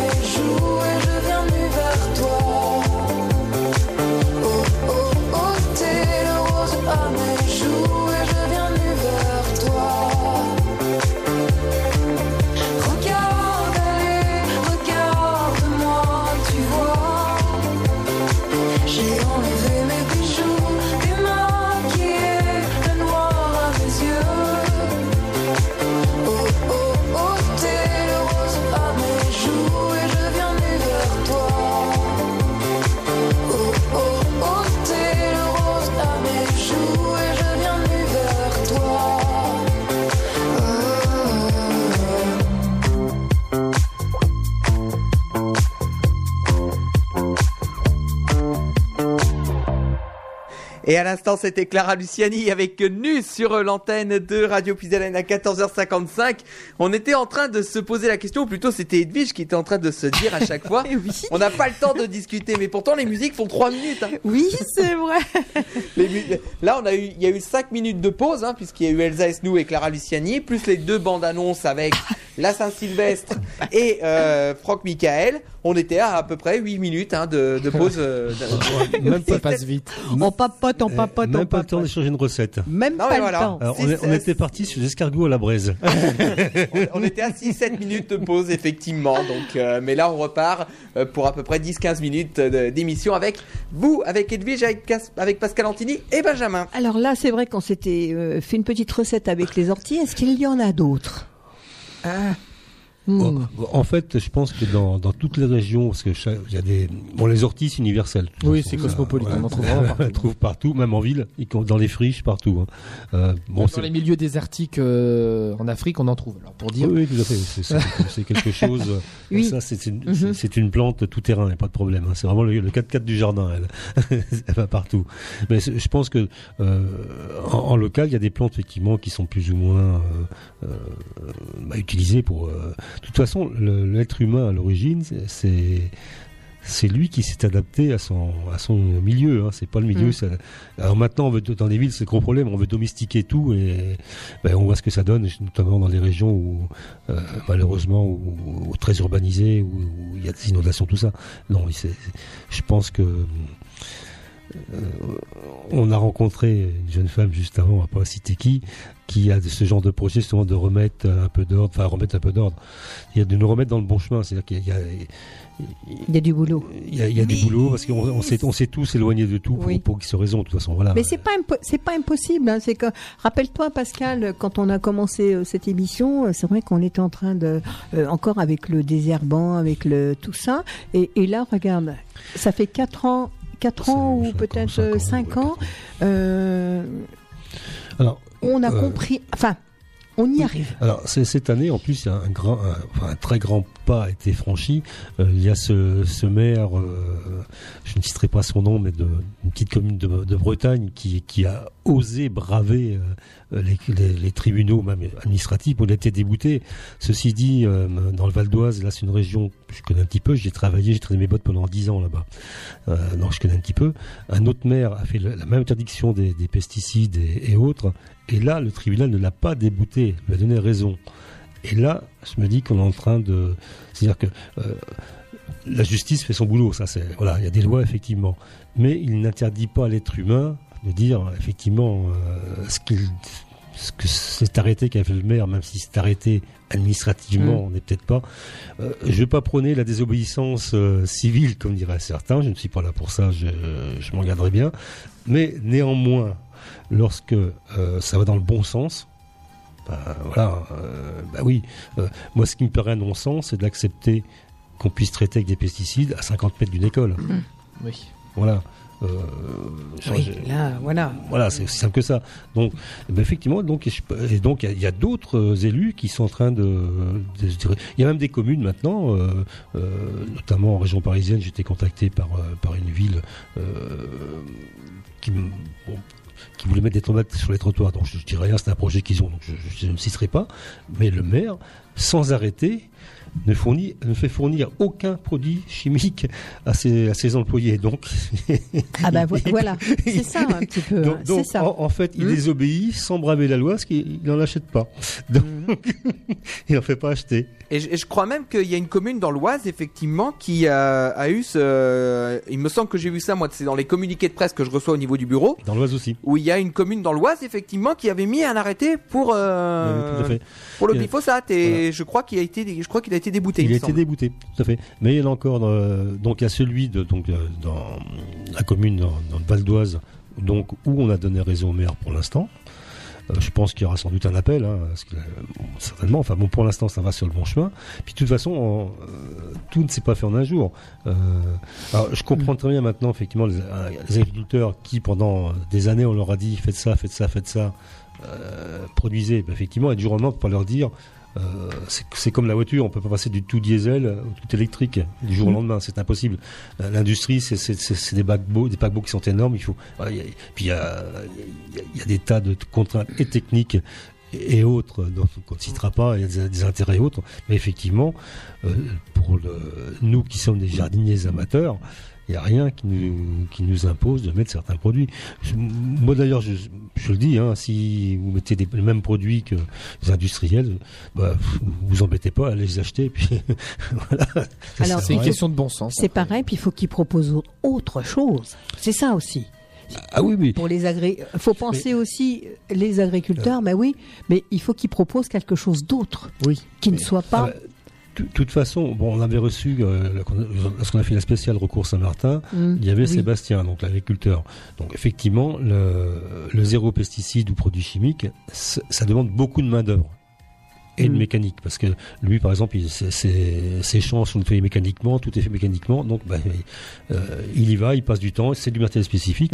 Bon, il faut laisser le temps certainement de s'adapter, mais nous, le jardinier amateur, euh, s'adapter, c'est un jour, euh, il y a une chaîne de magasins qui le fait, qui reprend les produits, euh, les pesticides dont on veut plus. Ils les reprennent et les, ils les font détruire, apparemment. Donc ça, c'est la portée de tout jardinier, ça. Oui, Et puis euh, en plus, euh, lorsqu'on sait qu'il faut faire des, de l'exercice, alors il y a un livre qui est sorti cette semaine d'un professeur de médecine, j'ai écouté son, son interview, où il dit que les, les essais qui ont été faits sur des jeunes notamment, la matière grise est plus épaisse lorsqu'ils ont une activité d'une heure par jour. Activité, ça veut pas dire sport. Ça, activité, ça peut être de jardiner, ça peut être de faire du skate, ça peut être de, Bouger. de marcher de- d'avoir une activité qui fasse bouger. Donc, quand vous désherbez vos carottes à la main, bah, c'est une activité. Et c'est vrai qu'il y a quelques années, euh, vous, vous semiez vos carottes, vous aviez du désherbant spécial carotte, vous a passiez un arrosoir dessus. Pendant six mois, il n'y a pas une herbe. hein. Exactement. Bon, par contre, bah manger oui. des carottes qui avaient absorbé euh, des produits chimiques, des- Mhm. de synthèse. Ça, c'est- un- choix de vie. Effectivement, maintenant, on en revient. Euh, la législation fait que bah, tous les produits sont interdits maintenant aux jardiniers amateurs. Bah, je trouve que quelque part c'est bien, puisque lorsqu'on est amateur dans quelque chose, on- n'a pas de formation. Euh, apparemment beaucoup dans les Puis la plupart du temps, ces produits-là, on les utilise mal en plus. Voilà, c'est ce on lit pas dire. la notice et on met deux Voilà. fois la dose qu'on. Voilà. Donc on est deux fois plus dangereux. Si- C'est vrai que tu as raison. oui, oui. donc, voilà. Et, et- et donc par la, par la force des choses, eh ben oui, bah, je dis que c'est bien parce qu'on va revenir à, à quelque chose. Euh, moi, je vois dans, dans, dans la commune euh, à Quersy, euh, l'entretien des caniveaux est fait à la binette. Le, le, le- le- Dieu sait, il est courageux parce que le fois je regarde, il pleuvait. Le- le- L'homme qui fait l'entretien des, ben oui, ben il respire pas des produits chimiques. Oui. Ouais. Et à Et, et, et sa fin d'emploi. je tiens à dire à Carlepont aussi. Et ce muscle. Oui. C'est le fameux PTB, prends ta binette. Voilà. Et puis, ben alors, voilà. en plus, il va, en plus, ça va beaucoup, il va beaucoup moins vite que lorsqu'on passait avec, euh, je me rappelle, avant, c'était un pulvérisateur qui était derrière un tracteur. Il y avait un gars sur le tracteur et l'autre qui, donc, en, en gros, en une heure, ils avaient fait le village. Là, maintenant, il lui faut une, une journée pour faire la- oui, une rue, une déjà. bonne journée, oui. Eh ben, ce qui fait temps, les gens ont le temps de le rencontrer, de lui dire bonjour, de parler. Oui. Et il voit des choses aussi. il, peut, c'est vrai. euh, il peut voir euh, une pierre qui est en train de se déjointer sur le trottoir. Alors avant, on voyait pas. Bon, effectivement, bah, ça, c'est- oui, c'est, euh, ça mange beaucoup de temps. C'est, c'est, c'est comme ça, c'est tout. Mais, mais il, a- il me semble aussi qu'il y a une réglementation qui existe euh, par rapport à ça, par rapport à l'entretien des caniveaux, où justement, quand c'est devant la propriété, que en théorie, je dis bien en théorie, c'est chaque propriétaire qui doit euh, désherber devant sa À propriété. nettoyer, oui, peut-être. Oui, je sais pas là. alors- par contre, là, oui, Alors ça, c'est. j'en sais rien. En, en fait, ce- ces textes, euh, si j'ai bonne mémoire, remontent à l'époque où les, on parlait d'accotement et non de trottoir. Ah oui, d'accord, mais, mais, mais votre. Mais, mais, mais néanmoins, néanmoins, par exemple, pour la neige, on est censé déneiger. Mais pour la neige, ça existe. Voilà, devant chez soi, s'il y a un accident, on peut être responsable. Alors, je trouve que c'est bien ce que vous dites parce que euh, et même Pascal aussi parce que bah oui, moi je sors, je me bite devant chez moi, je vois mon voisin, bah on papote un petit peu. Ouais, bah oui, bien Hum. sûr, oui. Oui, parce que ça, ça crée du lien. Ah, tout à fait. Ça crée du lien social, tout Exactement, simplement. ouais, C'est-à-dire oui. qu'après, ben, euh, voilà, on parle avec son voisin, Oui. euh, on crée des liens d'amitié. Après, on dit, bah tiens, si tu veux, euh, Je te prête ma binette et puis tu peux faire le. je te, je te prête ta binette, je te prête ma binette, ou alors euh, je te paye vrai. un café, et Oui. puis voilà. c'est- Oui, oui, non, mais c'est vrai que ça, ça, c'est, faudrait que ça revienne, ça. Et, et vu que vu qu'aujourd'hui effectivement vu qu'aujourd'hui ça euh, on prône effectivement le, le mieux vivre ensemble le, le lien social d'être Oui. de justement de, de parler Mm. avec tout avec tout le monde Oui. mais euh, rien que ça ça favorise le lien social c'est Ah, très mais- important Mais de toute façon, oui, mais ça c'est. euh, nous, on le voit sur avec Benjamin et notre équipe lorsqu'on fait des, on va sur les fêtes, les expositions. Euh, rien que le fait que nous amenions des produits locaux de chez nous. Alors, lorsqu'on va à Bruxelles, qu'on débarque avec nos maroilles, nos boulettes d'Aven, euh, ou Bruno qui amène son saucisson de Boulogne-sur-Mer, l'autre Bruno amène son vin rosé du Var et ainsi de suite, bon, euh, et d'autres produits. Alors, déjà, on voit le visage des Ouais. gens qui, s'éclairent. Et le fait de, de, de- de parler de quelque chose, d'échanger, ah bah, vous- ah bah moi je suis telle région, moi c'est tel produit, c'est telle chose. Ah vous le faites comme ça, bah nous on le Oui. fait comme ça. Donc c'est de l'échange. Oui. C'est de l'échange. Et on n'échange plus maintenant. C'est vrai. Alors j'ai une formule de ma fille euh, qui, a, qui a 16 ans cette semaine, sur, le- sur le coup m'a fait rire. Donc, euh, bah, donc euh, en fait, elle disait qu'effectivement, ces histoires de pesticides, elle parle de pesticides, bah, elle m'a dit, toute façon, vous les vieux, vous avez fait que des conneries, et nous, ma génération, c'est peut-être nous qui allons sauver le monde. C'était une discussion qu'elle avait avec ses copines samedi à une fête d'anniversaire. Ah tiens. Ouais. Et copines et copains. Ah ben, au moins, euh, il y a l'idée déjà. Ouais, il y a qu'ils l'idée, Il y a ouais. l'idée de dire qu'ils vont le faire, mais il y a l'idée. Ça m'a fait, euh, c'est amusant, mais quelque part, ils ont quand même conscience qu'il y a un petit souci. Quand même. Pour Oui, c'est vrai. Pour qu'elle dise ça, c'est qu'ils prennent conscience que il y a eu des erreurs qui ont été faites. Mais de toute façon, ça a toujours été, ça, c'est pas nouveau. voilà. Et c'est tout. Donc, dis, là, quand on a demandé à une époque à l'indu- à agriculteurs de nourrir la France, qui fait tourner la France, ils ont répondu, ils ont su le faire. Alors maintenant, une- par contre, petite parenthèse, il y a une chose qui fait beaucoup de peine, c'est tous ces procès qu'on fait aux agriculteurs parce que les vaches sentent mauvais, parce que ceci, parce que cela. Ah oui. Bon, il faut arrêter les conneries. Là, je- carrément, je dis le mot. Il faut arrêter les conneries. Euh, les Faut vaches, laisser faire la nature. les vaches et les agriculteurs étaient là bien avant les retraités ou ceux qui viennent débarquer dans les petits villages. Oui. Et de toute façon, le clocher qui sonne, euh, Ah, les vaches qui meuglent, le tracteur, c'est la vie rurale. Bah, ils portent plainte contre la campagne en fait. Voilà. Euh, Et, et ça, c'est la ruralité. Et non d'un chien, eh ben, qu'on laisse vivre les agriculteurs, qu'on laisse vivre la ruralité, quoi. Et justement, il y a, il y a l'initiative d'un village dans le sud du département de l'Aisne, il l'avait montré dans le journal de France 3, où euh, justement la, la maire de cette commune a mis des panneaux à l'entrée du village en disant attention, en rentrant dans ce village, euh, Les cloches sonnent. les cloches Euh, sonnent, sachez, les, oui, les- sachez que les Le coq, euh, le coq coq chante.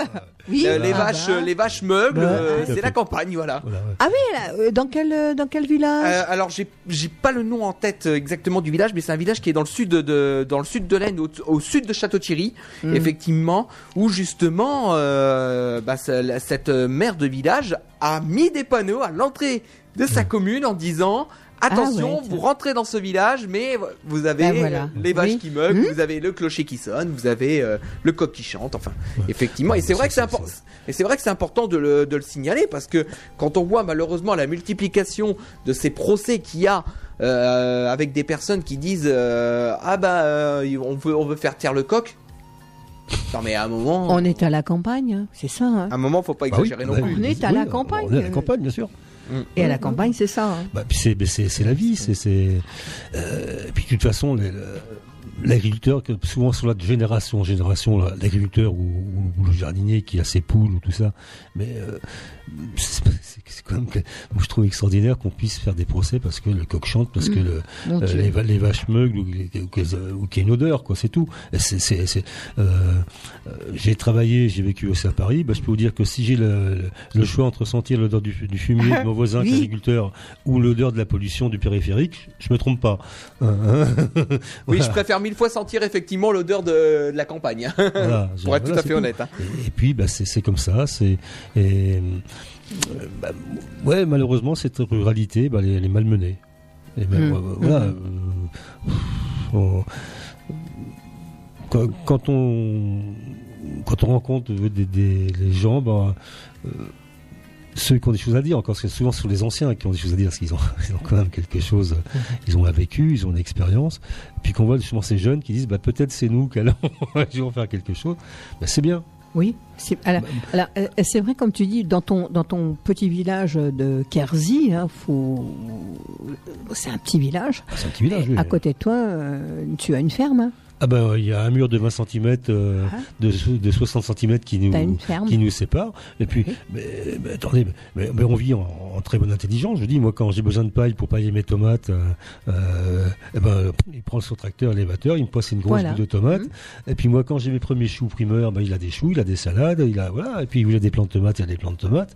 Et puis ben, c'est vivre en bonne intelligence. C'est c'est même pas une histoire, je veux dire, c'est c'est- même c'est pas commercial, c'est une histoire de relation, c'est du relationnel. Oui, c'est ça. Et c'est bah et voilà, t'as une ferme à côté, hein, comme tu dis, juste euh, à 500 mètres. euh, Ah non, c'est pas 500 même mètres, pas, euh, oui, même oui, pas, c'est ce que j'allais dire. Il y a, y une clôture qui sépare les deux. Oui, quoi. oui, voilà. Euh, Donc, ah, ah ben oui, voilà. t'es obligé de faire. Enfin, tu, voilà, c'est. Et puis, euh, voilà, c'est comme fait, ça. les- tu l'aimes, tu. Ces premières vaches doivent, doivent être allées à, Ah oui. à 40 mètres de- de- du bout de ma maison.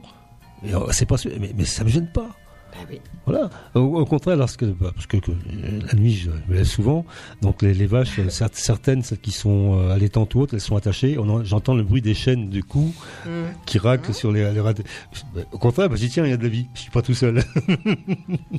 non, mais c'est voilà, mais c'est ça la vie, c'est pas. Bah, c'est ça la vie, c'est ça la campagne, c'est ça. Voilà, c'est ça. hein. Voilà, donc il faut respecter ça, c'est tout. Puis, euh, euh, euh, donc effectivement, les petits villages comme Kersey, comme d'autres, comme bon, Carlepont, c'est un beaucoup plus gros, mais euh, je pense qu'il y a une Oh, idée. il y a des bonnes odeurs aussi. Oui, mais il y a, hein, une comme bonne, on mais il y a- dit, il y a des- un chemin qui est en train de se faire sur le côté où, où on soigne naturellement les caniveaux, les, tout ça. Oui. Et puis voilà, et puis ben oui, ben, c'est bien, c'est comme ça. Et puis on voit surtout maintenant beaucoup d'écoles où en, en fait, euh, il est plus facile d'éduquer un enfant que de rééduquer un- une personne plus, plus Oui. âgée, plus grande.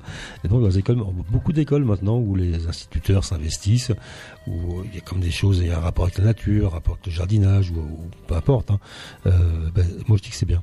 Ça doit démarrer déjà là, à l'école, l'éducation des enfants, forcément. Et puis, ben oui, déjà le tri, à savoir euh, toutes ces, ces petites choses-là que, que, ben oui, que Ah oui. l'enfant déjà à 3 ans, euh, euh, Ah ben, et oui. puis 6 ans, et puis, puis, puis, puis après, c'est là que ça commence déjà là, moi je dis. Ah ben, euh, pas tout devrait commencer. C'est vrai que c'est beaucoup plus simple d'en prendre un enfant de trier plutôt que de, de- de- de rééduquer un adulte qui qui n'a pas été. qui l'a pas été. Autant avoir l'éducation de Voilà, base. tout. Voilà, c'est tout.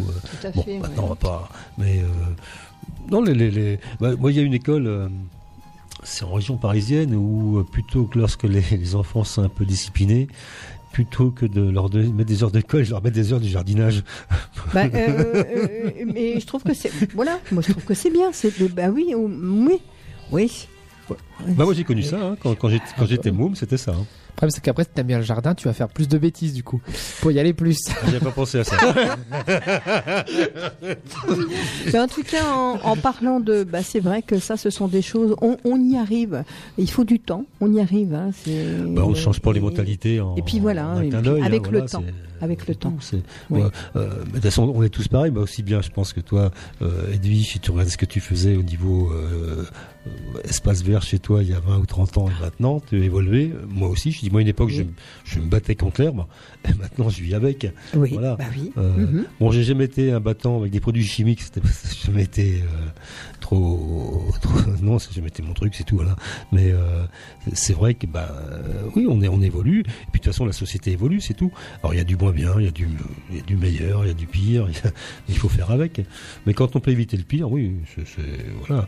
Et donc c'est le pire, c'est bah, euh, on dit par exemple l'histoire de. On parlait des orties. Les orties, c'est vrai que. euh, en général, les gens se, se battent avec les orties ou, ou- ou d'autres. Mhm. Euh, Il y a une autre plante, le, le pourpier l'été qui envahit les Oui, allées de jardin. aussi, oui. Euh, c'est une plante, c'est une plante, une plante grasse. Au Moyen Âge, c'était la salade. Le pourpier. Le pourpier, c'est Oui. une plante qui, est- qui fait toute petite feuille, qui est très épaisse, une, une sorte de plante Ah, elle grasse. pousse hein. très bien. il On a euh, même dans les allées où qui sont piétinées, repiétinées, elle pousse. Oui, ça, ça- euh, faut que ce terrain soit sec. ouais. Bah, au Moyen Âge, c'était une salade. Maintenant, moi, quand je vois que c'est que c'est en vente à 19 euros en région parisienne le kilo sur les marchés, ça, ça me, fait, ça me fait rire. Ah Alors que oui. nous, on a qu'à se baisser dans l'allée pour les ramasser. Mais voilà. Mais on y revient. Effectivement, et c'est c'est très riche aussi en minéraux. ça, c'est- Voilà. Mais on, on va. Oui, je pense qu'on va faire des, des retours. euh, euh, bon, il y a d'autres choses, par exemple les, les, les légumes moches ou les fruits moches. Oui. Bon, euh, malheureusement, il y a une chaîne qui s'en est euh, emparée pour faire une publicité. Mais Oui. une pomme de terre, qu'elle soit biscornue, qu'elle soit bien ovale, lorsque vous la mettez en purée, bon, c'est moins rapide à éplucher. Oui, c'est Voilà. sûr. Mais Parce euh, que des. voilà, c'est c'est- c'est- Ça arrive aussi, c'est par exemple pour démarier les carottes, d'en replanter. Bon, elle est forcément biscornue à la fin.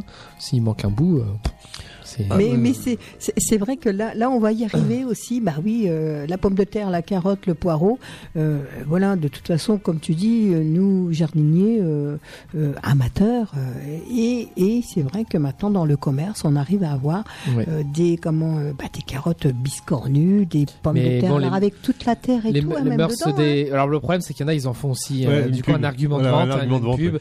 Voilà, ça y est, il y a de la terre autour de ma carotte. euh, elle prend 3 euros le kilo de plus. Mais non, mais c'est ça qui est malheureux. hein, c'est ah oui Et puis d'un autre côté, il y a encore, j'en- j'entends quand même encore pas mal de personnes qui sont très, euh, notamment sur la tomate par exemple, faut qu'elle soit rouge. Si elle est pas rouge, si elle est pas calibrée, euh, la carotte, faut qu'elle soit. Ouais, c'est ça aussi On est encore dans ce système-là Mm. malheureusement, Mm. quoi. C'est mais on va on va les y pommes, arriver etc. oui les oh, bah oui Que les jaunes, que les rouges, que les. Oui, une pomme, quand vous allez dans votre verger, ben, voilà, vous l'accueillez, elle n'est pas non plus. euh, Ah ben, hein, Marie-Pierre la qui pomme, était- elle est comme ça. hein. Euh, Marie-Pierre qui était venue et qui nous parlait Oui. de combien 132 variétés, je crois, dans, dans de pommes. Disons, c'est magnifique. C'est- c'est- Ah bah oui. Et en énorme, fait, ouais. le, euh, je parlais avec elle le, le- le samedi de la fête de recours. Le gros des ventes, c'est sur quatre variétés de pommes. La Boscope, la. Non, il y a la Golden, Ah oui. la, la Royal Gala, puis- mais euh, voilà, euh, Sur les. sur les pommes. Le- le Et les, le gros et de la les vente. autres, alors les autres Bah, ne après, sont pas. c'est- c'est marginal, c'est beaucoup, Bah, c'est petits pourcentages. Voilà. La Ah pique oui. Lady sûrement aussi. Voilà, peut-être. Bon, je ne sais pas. Mais en fait, donc eux, ils ont 132 variétés, donc c'est déjà quand même pas mal. Ah bah oui. Puis ils ont une vingtaine de variétés de poires, on peut déjà s'amuser. Hein. Aussi. On peut varier les plaisirs. Mhm. Voilà. Mais euh, si on regarde bien les salades, euh, vous allez dans, dans, dans le commerce, les salades, vous avez euh, la laitue, la romaine, vous avez. Euh, euh, Carole, la, ouais, la une scarole, mais la Carole, scarole, il, y a, il, il a différents types, il y en a, Oui. c'est incroyable. Ah, vous avez la feuille de chêne, c'est très à la mode en ce moment. Mhm. Voilà, c'est comme ça. Mais des, des laitues, on a plusieurs sortes. Les, les scaroles, il y a plusieurs sortes. Euh, euh, bon, les endives, il n'y en a pas 50 000 sortes. Il y a la blanche ou la carmin, hein, en gros. Mhm. Mais voilà. Euh, mais il faut, il faut- nous, nous, en tant que jardiniers, on a la chance de pouvoir varier les plaisirs. Ça, c'est. C'est vrai, Faisons-le. Faisons-le. tout à fait. Alors, on, on va se marquer une petite Oui. pause, les garçons, si vous êtes euh, d'accord, hein, parce que le temps passe très très vite. Il y a encore des choses euh, à, à- Bon, ouais, on a des choses à dire on au va niveau parler. jardin, quand même. Oui, niveau jardin, oui, voilà, parce que Tout petit point Alors, météo. Qu'est-ce que oui, on fera un- on fera le petit point de météo. On va regarder. Ah oui, quand même, quand même. Oui. On a encore du temps, vous on va inquiétez encore pas. du temps, ça mais quand même. euh, Il n'y a pas l'or, on peut. Oui, on tout peut petit peu grignoter. un tout petit peu, ouais. Pour pas. euh, les auditeurs qui savent quand même que bon, voilà. Euh, bah, je vous écoute. euh, Eh ben on y va. Alors on va écouter euh, tout de suite. musique. euh, on va écouter tout de suite Elisa Tovati, son tout nouveau single. Ça s'appelle La Machine, suivi de Fabienne Cara avec Wake Up sur l'antenne de Radio Puisalène. À tout de suite pour la suite de ce petit jardin Puisalène. Merci Nicolas.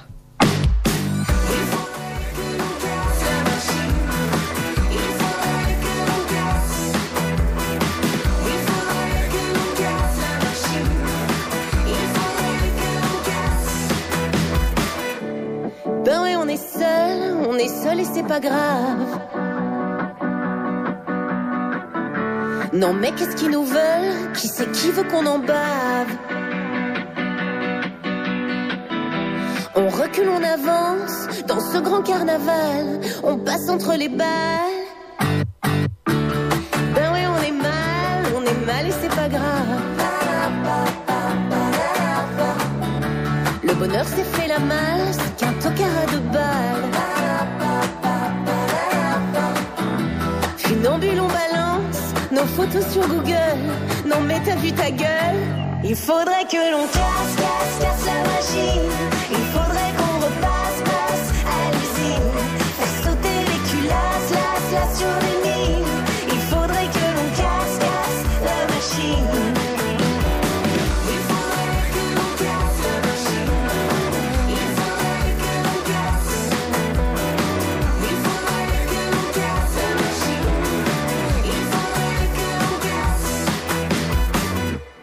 Ben ouais, on est nul, on est nul et c'est comme ça. Précieuse et ridicule, la vie défile et s'en va. C'est débile et fatal quand on fait le calcul. Moi j'y comprends que dalle. Il faudrait que l'on casse, casse, casse la machine.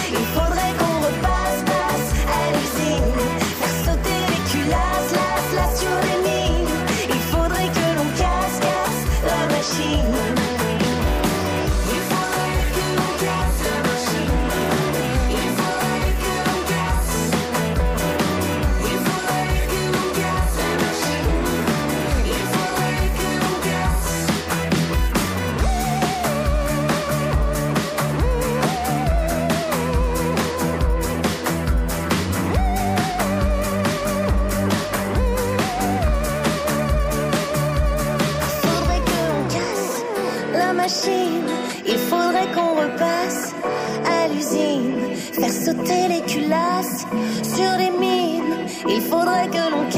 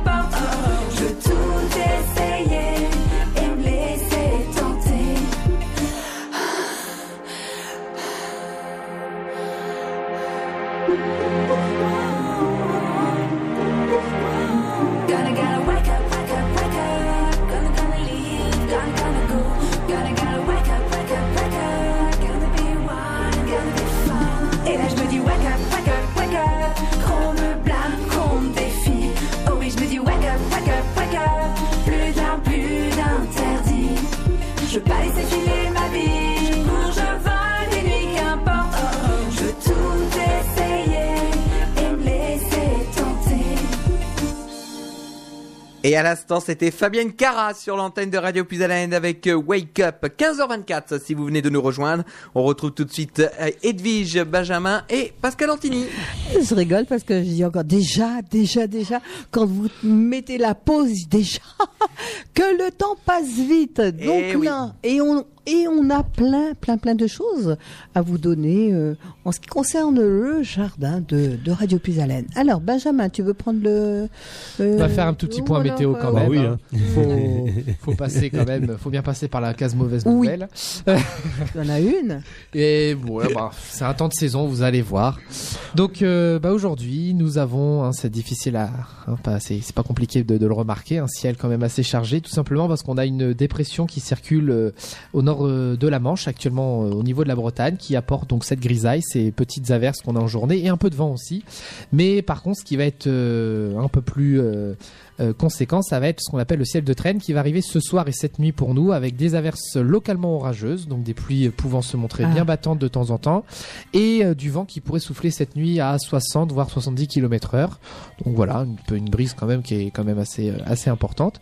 Demain, bah, on va retrouver ce temps-là. La dépression se sera juste décalée un peu plus au nord, mais on aura exactement le même temps. Beaucoup d'instabilité, donc des pluies, euh, des averses assez nombreuses, du vent toujours assez soutenu, 60-70 km heure, donc une journée vraiment très venteuse. Oui, quand même. Hein. Et par contre, euh, le, vent et la perturbation vient du sud-ouest, donc forcément la douceur sera encore au rendez-vous avec des températures qui dépasseront euh, facilement les 12, peut-être même 13 degrés en journée et pas moins de 8 à 9 degrés le matin. Voilà, mais le tout sous la pluie et le vent, hein, ça pour demain. Pour jeudi, eh bien, on aura toujours cette instabilité qui sera encore présente, toujours cette perturbation qui va, enfin cette dépression qui va peu à peu se décaler, mais avec des averses euh, peut-être un peu moins fréquentes que la veille et encore. Mais par contre, le vent, ça va se calmer un tout petit peu. hein. On sera peut-être autour de 40 km/h maximum, mais voilà, quand même un peu venteux. Donc, ça sera pas encore une bonne, euh, une journée très agréable et des températures euh, bah, identiques, hein, toujours 12 à 13 degrés en journée et 8 à 9. Pour vendredi, là, ça va commencer à euh, changer. Alors, on aura toujours un ciel maussade, peut-être encore des averses et les températures vont commencer à chuter, pas plus de 10 degrés. Voilà, donc un début, mais ce qui est pas mal, mais ça, annonce quand même une belle chute pour la, pour la suite. Euh, pourquoi? Parce qu'en fait, on a un anticycle. Donc, journée vendredi plutôt maussade quand même. Et euh, pour samedi, dernière, voilà, d'un- pour, pour, pour votre début du week-end. Mais là, par contre, on aura euh, une belle onde pluvieuse qui sera bien active. Voilà, encore de la pluie, mais cette fois-ci une belle pluie bien, bien régulière, voilà, qui va balayer la France d'ouest en est. Des températures qui continueront à chuter jusqu'à 8 degrés. Et c'est dès dimanche que le changement devrait s'opérer. Alors, un changement pas forcément positif. Parce qu'en fait, on va avoir un anticyclone qui nous provient tout droit de l'Irlande, qui devrait se rapprocher. Alors l'indice de confiance n'est que de 2 sur 5, donc ça reste à confirmer. Mais euh, forcément, venant euh, de, là, cet anticyclone va littéralement changer les températures. Donc dès dimanche, alors que la veille, il aura encore fait 8 ou 9 degrés, dès dimanche, on pourrait se réveiller avec des gelées direct, 0 à 1 degré. Toujours un temps qui sera quand même assez euh, perturbé, donc le ciel sera assez, assez variable dimanche. Donc on pourra avoir des éclaircies, mais ponctuées de quand même d'averses. Mais c'est surtout avec cette chute des températures, pourquoi pas dès dimanche après-midi avoir des giboulées, voire par endroit des petites averses de neige qui sont pas impossibles. Et pour toute la semaine prochaine, eh bien on aura ce temps qui sera euh, cette belle offensive hivernale qui sera bien installée, des températures et des gelées généralisées sur tout le nord de la France et euh, peut-être des petites perturbations qui passeraient. Et si elles passent, euh, au vu des températures, on pourrait avoir encore une fois des giboulées et un peu de neige. Voilà, ça reste à surveiller. Donc un temps qui est plutôt doux et très pluvieux jusqu'à vendredi et même samedi. hein. Et dès dimanche, euh, peut-être un peu plus sec, mais surtout beaucoup plus froid. Et un alors, temps de saison. C'est, bon, c'est au mois de décembre. Mais hein, oui, on sera. euh, Bah, c'est ce que je voilà. disais tout à l'heure, c'est ça qui est étonnant, enfin qui est, qui est, qui est- c'est une drôle de coïncidence. L'hiver météorologique commence officiellement le 1er décembre et c'est justement là où les températures vont être vraiment de saison et chute. Euh, Bon bah voilà, c'est. Pile poil, c'est vrai que. ça on sera vraiment dans, dans la saison. Oui, Donc, voilà. euh, voilà. Zé- Zéro, zéro, zéro degré euh, Oui, oui, on, on, on frôlera les, les, les, les gelées dimanche et toute la semaine prochaine, je pense qu'on aura des, des gelées euh, blanches, peut-être. euh, Ah oui. voilà, et, peut-être, pourquoi pas, du moins 1, moins 2 degrés. L'indice n'est Mm. encore trop faible, hein, comme il y a Mm. deux semaines, hein, ou la semaine dernière, même la semaine dernière, on a eu un, une- un pic à moins 2, voire moins 3 degrés en fond de vallée. Moins 3,7 Euh, chez moi. moins 3,7 voilà donc euh, ça pourrait c'est ça aussi que ça nous paraît bizarre parce qu'on prend du moins 3,7 et une semaine jour pour jour euh, on a oui, du 12 oui, degrés oui, du 13 oui. degrés et puis dans une semaine je vous garantis pas mais peut-être qu'il y aura encore moins 2 ou moins 3 degrés donc euh, en tout cas ce serait ce serait logique Donc du soleil l'après-midi. du soleil, euh, en tout cas, des- on va dire des éclaircies. hein. On je, je vais garder des petites pincettes hein, sur ce que je dis, mais euh, voilà. Au vu des conditions anticycloniques qui s'approchent, j'ose espérer qu'on verra beaucoup plus le soleil que, que cette semaine. On va juste dire qu'il y aura moins de pluie la semaine prochaine, ça c'est certain. Mais il fait froid. Mais Donc ça va, froid. ça va sécher, alors c'est bien. Ça va un peu sécher. Un vent du nord bien froid. Donc, bah donc, attendant que, que la terre sèche, on pourra faire quelques entretiens dans les, comment dirais-je, dans, dans, dans les massifs, donc tailler, tailler les rosiers. notamment. Oui. Beaucoup l'ont fait déjà. oui. Mhm. non pas, euh, bah non parce que j'en ai, en fleurs. Je t'ai- montré des fleurs Oui, d'un rosier qui est magnifique encore. hein. Bah, c'est, c'est pas normal par contre ça. C'est, c'est pas logique qu'un, qu'un rosier ait 7-8 fleurs comme ça à cette époque-là, euh, magnifique en plus. hein. Voilà, c'est. Ça gèle pas un rosier? Bah, euh, là, c'est la semaine prochaine, les fleurs vont pas aimer. Ah oui. Ah bah c'est clair. c'est clair qu'ils vont pas Il aimer. va prendre un petit coup. hein. Alors, il y a, il y a deux solutions pour les, les rosiers. C'est une première taille relativement, comme on dit, longue à l'automne, et puis une deuxième, enfin, vers le 15 mars, beaucoup plus courte. Alors ça, c'est... Je taille en une fois. Moi. Ouais, voilà, je vois ce que dire. Chacun. Alors, le, Je taille pas en deux fois. l'inconvénient, si effectivement il y avait un, un froid très très intense, et quand je dis très intense, c'est moins 15, moins 20, euh, le, le- le bout des rameaux pourrait geler, et il faudrait retailler encore plus court. Euh, On dit que le rosier, plus on les taille court, plus ça les, plus ça les stimule. Alors donc voilà. hein. Euh, Moi j'avais été effrayé, euh, j'ai fait un stage chez André Ève, le grand rosieriste, le premier stage que j'ai fait chez lui, il y a de nombreuses années. Il arrive, donc on était en train de avec nos sécateurs, tout ça, on taillait, puis il prend un rosier, il dit je vais vous montrer comment je fais moi. Et il laissait 5 cm de bois. À peine. Et il montre, c'est fou, effectivement, plus on taille court, plus ça les renforce. Plus, voilà, c'est, bah, de toute façon, on dit bien pour les arbres fruitiers, des, des tailles de fructification. Oui, oui. hein, voilà. Bah, avec avoir les, les, les, vignes, moi je pense. euh, Voilà. J'arrive à avoir du raisin depuis que Puis tu tailles. depuis que je taille un vigneron qui m'a dit non vas-y taille euh, mais à la fin il reste euh, je, je sais même pas s'il reste 10% de, de, de, de- Ouais. du bois qu'il y avait initialement sur le plan ouais, quoi ouais. mais, mais l'année d'après la quantité de raisin euh, Ah, bah, Ah oui. Ah oui, ah d'accord. ouais, faut Donc pas hésiter à tailler bien Bah, on a un ami à Saint-Jean-de-Bourgard, euh, Philippe, euh, et tout. Il avait aussi une vigne depuis des années. euh, Ça m'a. il avait jamais de raisin. Et puis, euh, ils ont décidé dans la vallée de Chevreuse de faire un, un verger. Donc, il y, a, il y a un petit vignoble, je crois. Et donc, un spécialiste est venu, puis il en a parlé. Il chez lui. Il dit Attends, on est au- je vais te montrer comment on fait pour tailler. Et cette année, il a des grappes de raisin qui font 25 cm. Eh ben, voilà. Voilà, bah, bah, de toute façon, euh, euh, rien s'improvise en fait. hein, tout... bon, la vigne, je sais, je, je, je m'en souviens plus très bien. Mon grand-père faisait ça très très en bien. même temps Je- je commence à bien euh, ouais, je- il faut vraiment que je m'y remette. hein. Ouais. Pardon. Il faut tailler là. Euh, non, la vigne, ça se taille en février. oui, février. Mais, là, les rosiers, on peut tailler. Bon, tout. bon, Après, dans les massifs, effectivement, on peut nettoyer. On peut. Voilà.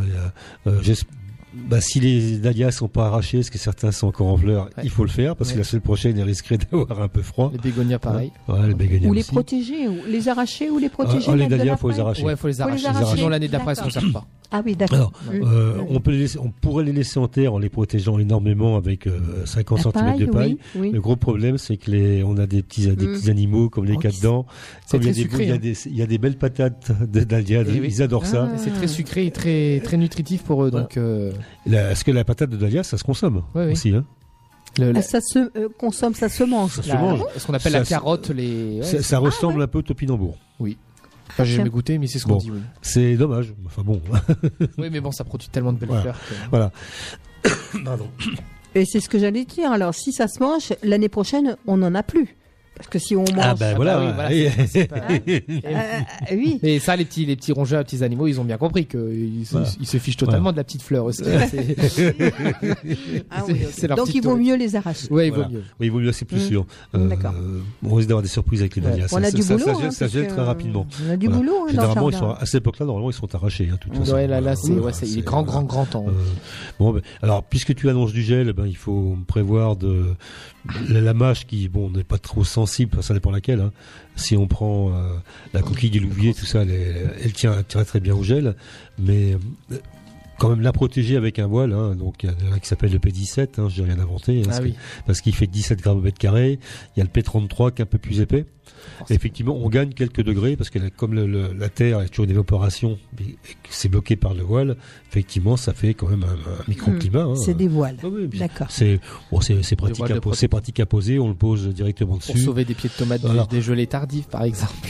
Eh ben, mais vous, vous- Eh oui. tu, tu Ah ris, oui. mais t'as vu ce que j'ai fait Ah, quand même. oui. Non, mais je dis ça parce que tu l'as Et- fait et, et- que t'as et- sauvé tes plans. Et, et l'expérience, c'était une expérience cette année. L'année prochaine, je vais la refaire. En, Un coup de gel assez tardif et sous le, le, le P33, Le voile. Ah oui. Euh, les plans, ils, étaient même plus beaux parce qu'ils avaient, ils étaient plus au chaud. Alors oui, parce que j'ai un, un essai que j'ai fait. Euh, je me suis dit, bon, en fait, j'avais euh, raté complètement une euh, euh, une variété qui s'appelle Monstrueuse de Lyon, qui est une variété qui est considérée en voie d'extinction depuis les années 60. Donc, qui a été créée par un à Lyon, il y avait un, un centre de recherche sur les semences notamment. Donc voilà, ils ont ils avaient créé cette tomate qui est une tomate rouge, qui est une belle tomate rouge, assez grosse. Donc elle intéressait plus le commerce, on l'arrête bien sûr. Et nous, on, l'a- sauvegardé, on a réussi à en avoir. Cette année, par contre, euh, bah, j'ai raté le, plan, carrément. Donc on a, on avait plus de, se- on a plus de semences à, à distribuer, à donner. Donc je me suis dit, fin juin, tant pis, je sème. J'ai semé, j'ai taillé le plan. Était en pleine terre, ce tunnel. Et il y a un, un bon mois, un mois, un mois et demi, je l'ai mis dans un pot de 25 litres. Et je les rentre à la maison. Et là, j'ai des tomates qui font 200 grammes, bien rouges, bien mûres. euh, Ah, c'est celle que tu m'as fait voir sur, euh, La photo oui, que c'est je t'ai montrée. Ah Euh, oui. Ah oui. Puis bien rouge. Ah oui. Ah, bien rouge. Voilà. Ah. Et, et donc, euh, en fait, euh, euh, bah, ça marche très bien. Donc, on va avoir les semences euh, d'ici allez, 15 jours, 3 semaines. euh, parce qu'en plus, il y a une liste d'attente. On a vu ça ce matin sur notre site. Oui. Elle est très, comme elle est en voie de perdition, bah, les gens la veulent. Quoi. Voilà, les, les- les- les collectionneurs la veulent. Les jardiniers, parce que c'est une tomate dite ancienne. Hein, c'est une tomate rouge de type ancien qui fait entre 200 et 300, 350 grammes. Euh, qui est une belle tomate. Et, ben voilà, donc bah, on- ça- ça- en fait, c'est ça l'objectif. Et je me suis rendu compte que finalement, en faisant ça, parce que je l'ai fait avec deux, trois autres variétés aussi, et ben que maintenant, j'ai des tomates qui étaient en début ou en pleine production. D'accord. On donc, est quand même euh, fin novembre. Oui. Et donc l'avantage, puisque moi j'ai une nurserie où, euh, donc, qui, qui peut être fermée, hein, où je mets les plants euh, au printemps. Donc le, en- dans, dans la journée, à partir du moment où c'est fermé, une- un tunnel, une serre de 25 mètres carrés, elle chauffe très très vite. Vous avez 20-25 degrés dedans, même s'il fait froid dehors avec le soleil. Ça pose aucun problème. Alors après, il faut être très, il faut être très courageux. Il faut rentrer les plants à l'intérieur le soir si- s'il fait froid, quoi. Voilà, c'est tout. Bon, c'est pas compliqué. Il suffit de les mettre sur un chariot, ou alors, ou alors d'avoir un chauffage dans dans le, dans le dans le tunnel. Mais je suis pas tellement d'accord. C'est je trouve qu'au niveau écologique, il y a mieux. Mm. Moment où on Mm. chauffe la maison, moi la nuit, euh, je peux les mettre dans ma chaufferie. euh, la nuit, il- fait nuit, mais c'est normal normal pour un végétal, il a ses nuits aussi. Hein. Voilà. hein. Et donc, franchement, c'est c'est un essai que je valide complètement. Et le, au niveau gustatif, il n'y a aucun problème. Parce qu'en fait, le sucre est fait par la chaleur. Et donc, comme elles sont près d'un radiateur à la maison, euh, ben, elles ont de la chaleur, elles ont du sucre. D'accord. Voilà, ça c'était la parenthèse. Bon, euh, il faut avoir du temps à perdre, hein, ou alors, euh, ou aimer manger des bonnes tomates au mois de novembre, décembre. Bah, Voilà, du, c'est- du, du temps, du temps, oui, tout simplement, Ah bah, du toute temps. façon, et puis, quoi euh, qu'on fasse, ça prend du temps. Voilà, exact. Et le temps, aimer, et puis, euh, Voilà, comme tu dis, euh, Alors après, il faut prendre le temps de manger un bon produit Mmh. ou d'aller l'acheter. C'est un choix. hein, C'est simple que ça. hein. Euh, mais donc, au- au- on va revenir au jardin. Donc, tailler tout ce qui est donc les rosiers. Faut, faut pas hésiter. Alors les rosiers. euh, grimpants, faut pas avoir peur de tailler encore plus court sur des grosses branches. hein. Ne laisser que deux yeux, c'est suffisant parce que pff, euh, ils poussent encore mieux de toute façon. C'est les rosiers, alors, on les taille en deux fois ou en une fois On- Tout ça, ça dépend. Benjamin, euh, une fois. Moi, une fois. Bah, c'est parfait. Voilà. Parce que Ouais. je suis, je suis un moi je taille aussi. Avec... non, parce que tailler les rosiers, j'aime pas trop ça. non, non, puis c'est c'est vrai que c'est des boulots. hein. Ouais, Ah, c'est du boulot, fais en surtout. une fois. T'en as Ouais, combien puis, Euh, bah, c'est chez mes parents, mais il y en a, ouais, il y en a facilement entre 10 et 15. Bon, bah, Bah, Mm, mm, mais bon, mais quand fait, même, on, c'est- bah, on, pa- on passe vite fait du temps, en fait. Ah bah Euh, voilà, euh, c'est ça aussi, oui. Mais, Oui, non, mais puis c'est bah, c'est- mais c'est pas très sympathique. Généralement, on se pique toujours. Quand le ou non. Oui. Ouais, bah voilà, Ah en faut plus. mettre des, faut mettre des grands, hein, c'est comme les orties. Ah, Ouais, même ouais. avec les gants, il y a des moments, c'est des sacrées épines. hein. Oui, il y a des, des Il y rosiers. a des rosiers, euh, c'est des épines. Oui, euh, oui, c'est vrai. Tout à fait. Voilà. Donc après, au niveau jardin, donc épandre tout ce qui est fumier. Alors ceux qui bêchent, bah, c'est la bonne période pour bêcher. La semaine prochaine, il fera bon, hein, parce que ça va sécher un peu. Il faut, ah, il faut bêcher? Bah, ceux qui ceux qui bêchent, alors moi je Mm. je ne bêche pas. Nous, on gratouille. Nous, on gratouille. Voilà, voilà, chacun. On bêche voilà. pas, voilà. Alors, euh, ce que, si pour ceux qui gratouillent, donc c'est la, souvent avec la grelinette, hein. la grelinette ou, à- ou une autre, hein, selon la, la- le, le- le constructeur. Oui, oui. Euh, bah, L'idéal, c'est de mettre du compost sur le sol, et puis en, en, en bougeant la grelinette ou euh, Mm. qu'est-ce qu'il y a comme nom, je ne sais plus. a- C'est pas la fourche bêche, non, c'est pas ça. Ouais, pas, y a la, de la biofourche, la biofourche, tout ça, peu biofourche, importe. ouais. On fait entrer le, le, le compost dans, dans, dans, dans les, entre les mottes. Et avec le gel, l'hiver, la pluie, tout ça, bah, ça va se mélanger, ça va. Mm. Voilà, les, les vers de terre vont faire leur travail, de toute façon, vont intégrer euh, euh, le compost euh, au sol. Mais quand même, je moi, je recommande de couvrir avec euh, un paillis dessus, euh, ou de la paille, ou du Mm. fumier. Oui. Et s'il en reste au printemps, bah, vous l'enlèverez, de toute façon, c'est ça, c'est pas un problème. Et puis, euh, comme tu dis, euh, recouvrir avec du fumier ou de, de la paille, euh, c'est de l'humus. Hein, Oui, je veux oui, dire, on n'a même ça- pas besoin de l'enlever, ça reste, ça reste dans Alors, le sol. Euh, si on veut se met des carottes et puis qu'il y a de la paille dans, dans, le, Ouais. dans la terre, elles vont être fourchues. Voilà, Ah d'accord. au, au printemps. Mais bon, ben, euh, par contre, si vous mettez de la salade, moche, et puis c'est si vous tout, mettez hein. de la salade ou du chou, euh, par exemple, puisque euh, les- pour ceux qui travaillent, euh, qui bougent juste la terre, donc à la biofourche ou à la grelinette, euh, si vous plantez un rang de chou qui, a- qui reste pas mal de paille, vous l'écartez un petit peu, vous plantez votre chou et vous le rapportez au pied. Au contraire, ça empêchera l'herbe de pousser et ça continuera à fertiliser de toute Hum, façon. Voilà, c'est tout bénéfice. Hein. Moins on en enlève, euh, moins on bouge.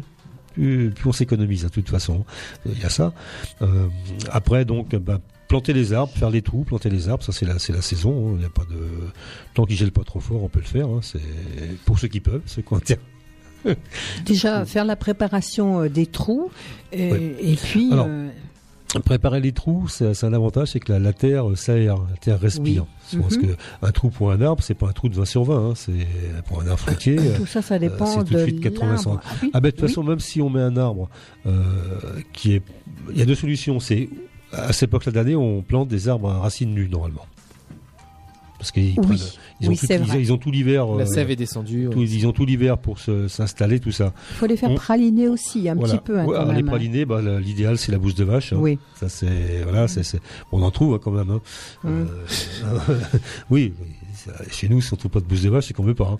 Ah oui, ouais, c'est Voilà. clair. Donc, euh, bah, on fait une espèce de pâte hein, avec un peu d'eau. euh, voilà, vous laissez le tre- En plus, mais euh, non seulement on, on peut le tremper dedans, mais on peut le laisser pendant quelques heures dedans le- la plante pour qu'elle s- pour qu'elle s'hydrate. Hein, Mm. euh, Oui, c'est ça. les arbres, quand on va dans une chez un. C'est un, peu. hor- hormis enfin, vraiment le professionnel qui les, qui les fait sur place, comme, comme le voisin à côté, euh, Oui. euh, ils arrachent, quand moi j'étais chez lui, il arrache devant moi. Mais si vous allez dans, dans une, une pépinière euh, euh, des grandes chaînes, les arbres sont livrés, ils les remettent en terre sur place, mais ils arrivent racines nues.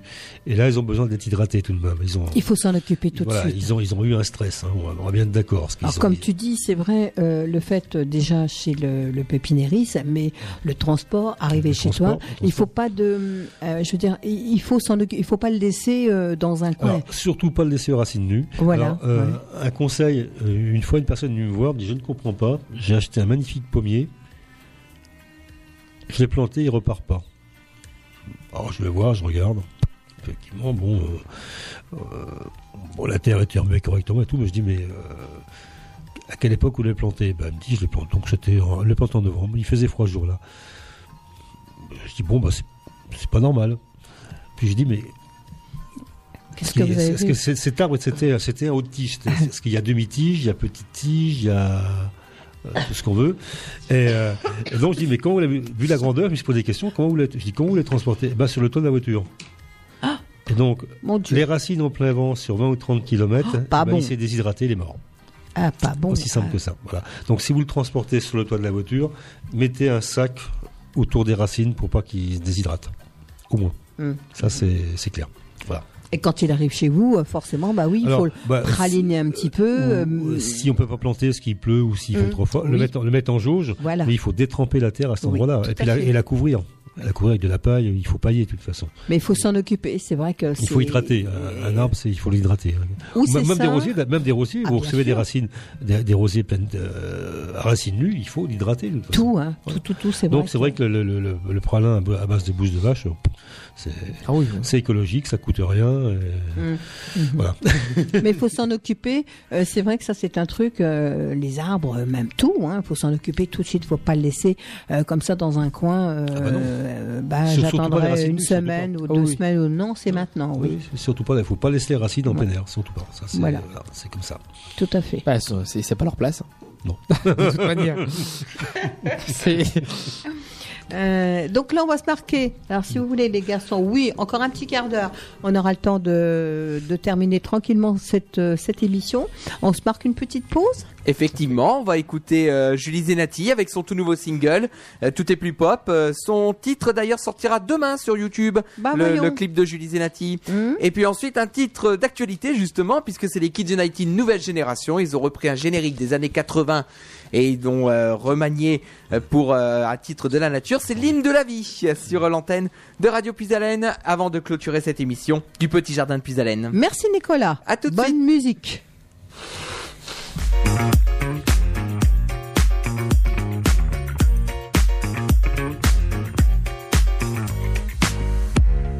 Y a pas tout ce qu'on espère, ce qu'il reste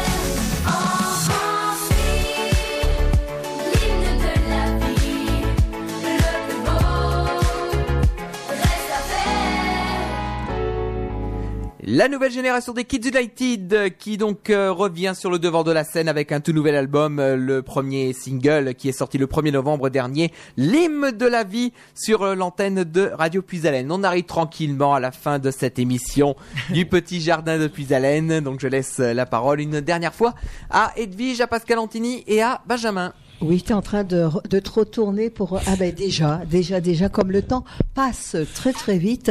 Alors justement, nous étions en train de parler avec Benjamin euh, des, bah oui, euh, les arbres fruitiers. Euh, alors les pommiers, les poiriers, euh, bon, ça c'est encore... euh, euh, les cer- cerisiers, c'est encore facile hein, ouais, ouais. à avoir. Par contre, tu étais... alors, tu étais en train de me parler de ton, de, de, de- d'une roche, de la, on va dire, euh, recherche d'un conassier. Ouais, hein, on cherchait, ça, hein ouais, on cherchait- je- on se demandait, on se posait des questions par rapport à un, ça. un conassier. Un cognacier, Alors, euh, euh, sans, sans, alors le conassier forcément euh, de, de, de nos régions. Hein. Oui, Euh, enfin, en tout que- cas, assez rustique. Hein. Bon, le cognacier du Portugal qu'on parlait Ouais, avec le- Pascal, il a- lui, il est assez rustique, hein, à moins 15 à moins 20 Ouais. degrés, j'ai vu. De toute façon, il y a, il y a deux, trois souches, il n'y a pas, il y a pas énormément de. non, non, non, des cognaciers, il doit en avoir trois ou quatre. Il y a le, il y a le, C'est le Vranga, il y a le cognacier champion. Cognacier- champion, c'est ça. Voilà, c'est ça. Qui sert beaucoup pour le greffage. Oui, voilà, c'est ça. Il y a que euh, quatre sortes Ouais, de. pas Ah plus. oui. euh, peut-être, peut-être que j'en oublie une ou deux, hein, mais ça, ça se compte sur les doigts d'une main en tout cas. D'accord. Donc alors toi, ce que tu recherches, c'est un petit peu bon le conassier. Euh, allez, on va dire, euh, un an, deux ans, trois ans, euh, quatre ouais. ans, cinq ans, quand même, cinq ans d'âge. Ouais, enfin en tout cas en, en demi-tige bien sûr, pas trop Oui. grande tige parce que bon, je suis pas trop les grandes tiges moi. Oui. Mais euh, mais mais ouais, ouais non mais c'est vrai que euh, pour rechercher trouver un bon arbre fruitier, c'est vrai que bon, il y a des moments euh, surtout cognacier, c'est pas si courant que ça. Non, c'est pas courant. Alors que que c'est excellent. Enfin, Alors c'est- justement, je Mmh. j'ai pas retrouvé, je faisais des recherches, euh, j'ai été en contact avec une pépinière qui est dans le Lyon, qui fait que des que des races ou des variétés de de, de, de végétaux anciens, notamment des, des fruitiers, pommiers, Oui. poiriers, Mhm. et qui fournit le jardin du roi de, de Versailles notamment. Ils sont fournisseurs donc euh, pour monter.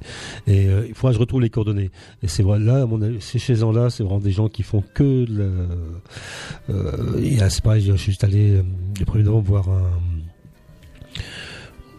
un musée de, de la poire et de la- du poirier et de la pomme, hein, c'est pareil dans, dans les Yvelines, où c'était, ce sont eux qui ont produit des, des, des, choses excessivement rares euh, qu'on croirait disparues, qui en fait sont encore euh, Sont, sont là, voilà, sont d'actualité voilà, sont là. Oui, Ah oui, eux, les, eux les ont, eux les produisent. Ah Voilà. oui. Et ça, c'est intéressant parce Mm. qu'ils ont souvent la généalogie, ce que souvent dans les, dans, dans, euh, chez les pommiers, les poiriers, euh, souvent on ne connaît pas la parenté, comme on dit. Bon, euh, c'est la, la personne qui veut un, un pommier à et je pense qu'il se moque de savoir euh, quel est le parent ou Oui. quels sont les parents. C'est souvent ce qui l'intéresse, c'est la, la pomme en elle-même, le, le résultat, le fruit. hein. Mais donc, il y a vraiment des spécialistes dans, dans, dans la région de pépiniéristes. Il y en a encore quelques-uns. hein, Il n'y a plus beaucoup. Enfin bon, il y en a encore quelques-uns Oui. qui produisent sur place. Alors l'idéal effectivement pour certains, pour les arbres, c'est d'acheter, euh, euh, je sais que les, les arbres, les poiriers euh, en Chez des spécialistes en, en, ou, en- euh, en U et double, je les ai pris à côté- Oui. chez ton voisin à côté Mhm, là. hein, oui. Voilà parce qu'en plus il, il les arrache euh, devant vous. euh. Euh, Voilà. voilà. Voilà. Là, là, là. Voilà. Et puis, alors. euh, Et c'est donc vrai ils sont adaptés au c'est- climat. c'est- Oui. Voilà. En plus Et- oui, comme c'est local, Oui, ils sont adaptés. voilà, tout à fait. Ouais. Mais euh, Oui, parce Parce que, comme tu dis, c'est vrai que si tu veux un conacier, autant prendre un, comment, un arbre fruitier qui, qui, qui pousse dans la région. Parce Oui, que oui. c'est pas la peine d'aller le chercher dans le sud de Oui, la, de la- bah, non, autant que ça soit ici dans le Comme coin. hein. certaines espèces ou variétés de, de figuiers, par exemple, euh, il y a des figuiers qui s'adaptent très bien au climat du Nord, mais Oui. il y en a d'autres, fait. il faut faire attention quand même. hein. C'est vrai. ah, certes- il y en a certains, faut pas essayer. Ah, mais faut pas essayer. J'ai essayé pour voir sur les conseils pourtant d'un collectionneur, mais ça n'a pas bien. non, Ouais. ça pas. Il, il fait du bois, il pousse, hein, il fait du bois. Mais les, les figues, euh, cette année, il a été couvert encore là. Ah, ouais. Mais elles mûriront pas, elles vont pas mûrir. Non, parce que c'est. Ah, qu'il y a des figues, euh, il des arbres fruitiers qui produisent- bifères qui produisent deux fois par an et Ouais. une fois par an. Je pense que c'est une fois par an du coup. Non, c'est un bifère. Ah, c'est un bifère C'est un bifère, c'est un bifère. Parce que le bifère, il produit en général juillet et octobre. ah bah, la, la première floraison, euh, la gelée. Ah ouais. donc voilà. Et là, donc, il a, ça l'a mis en retard. Et là, il est reparti. Il est couvert de fruits. J'en ai mangé quelques-uns, mais. Faut même les enlever, je pense là. Tu les as.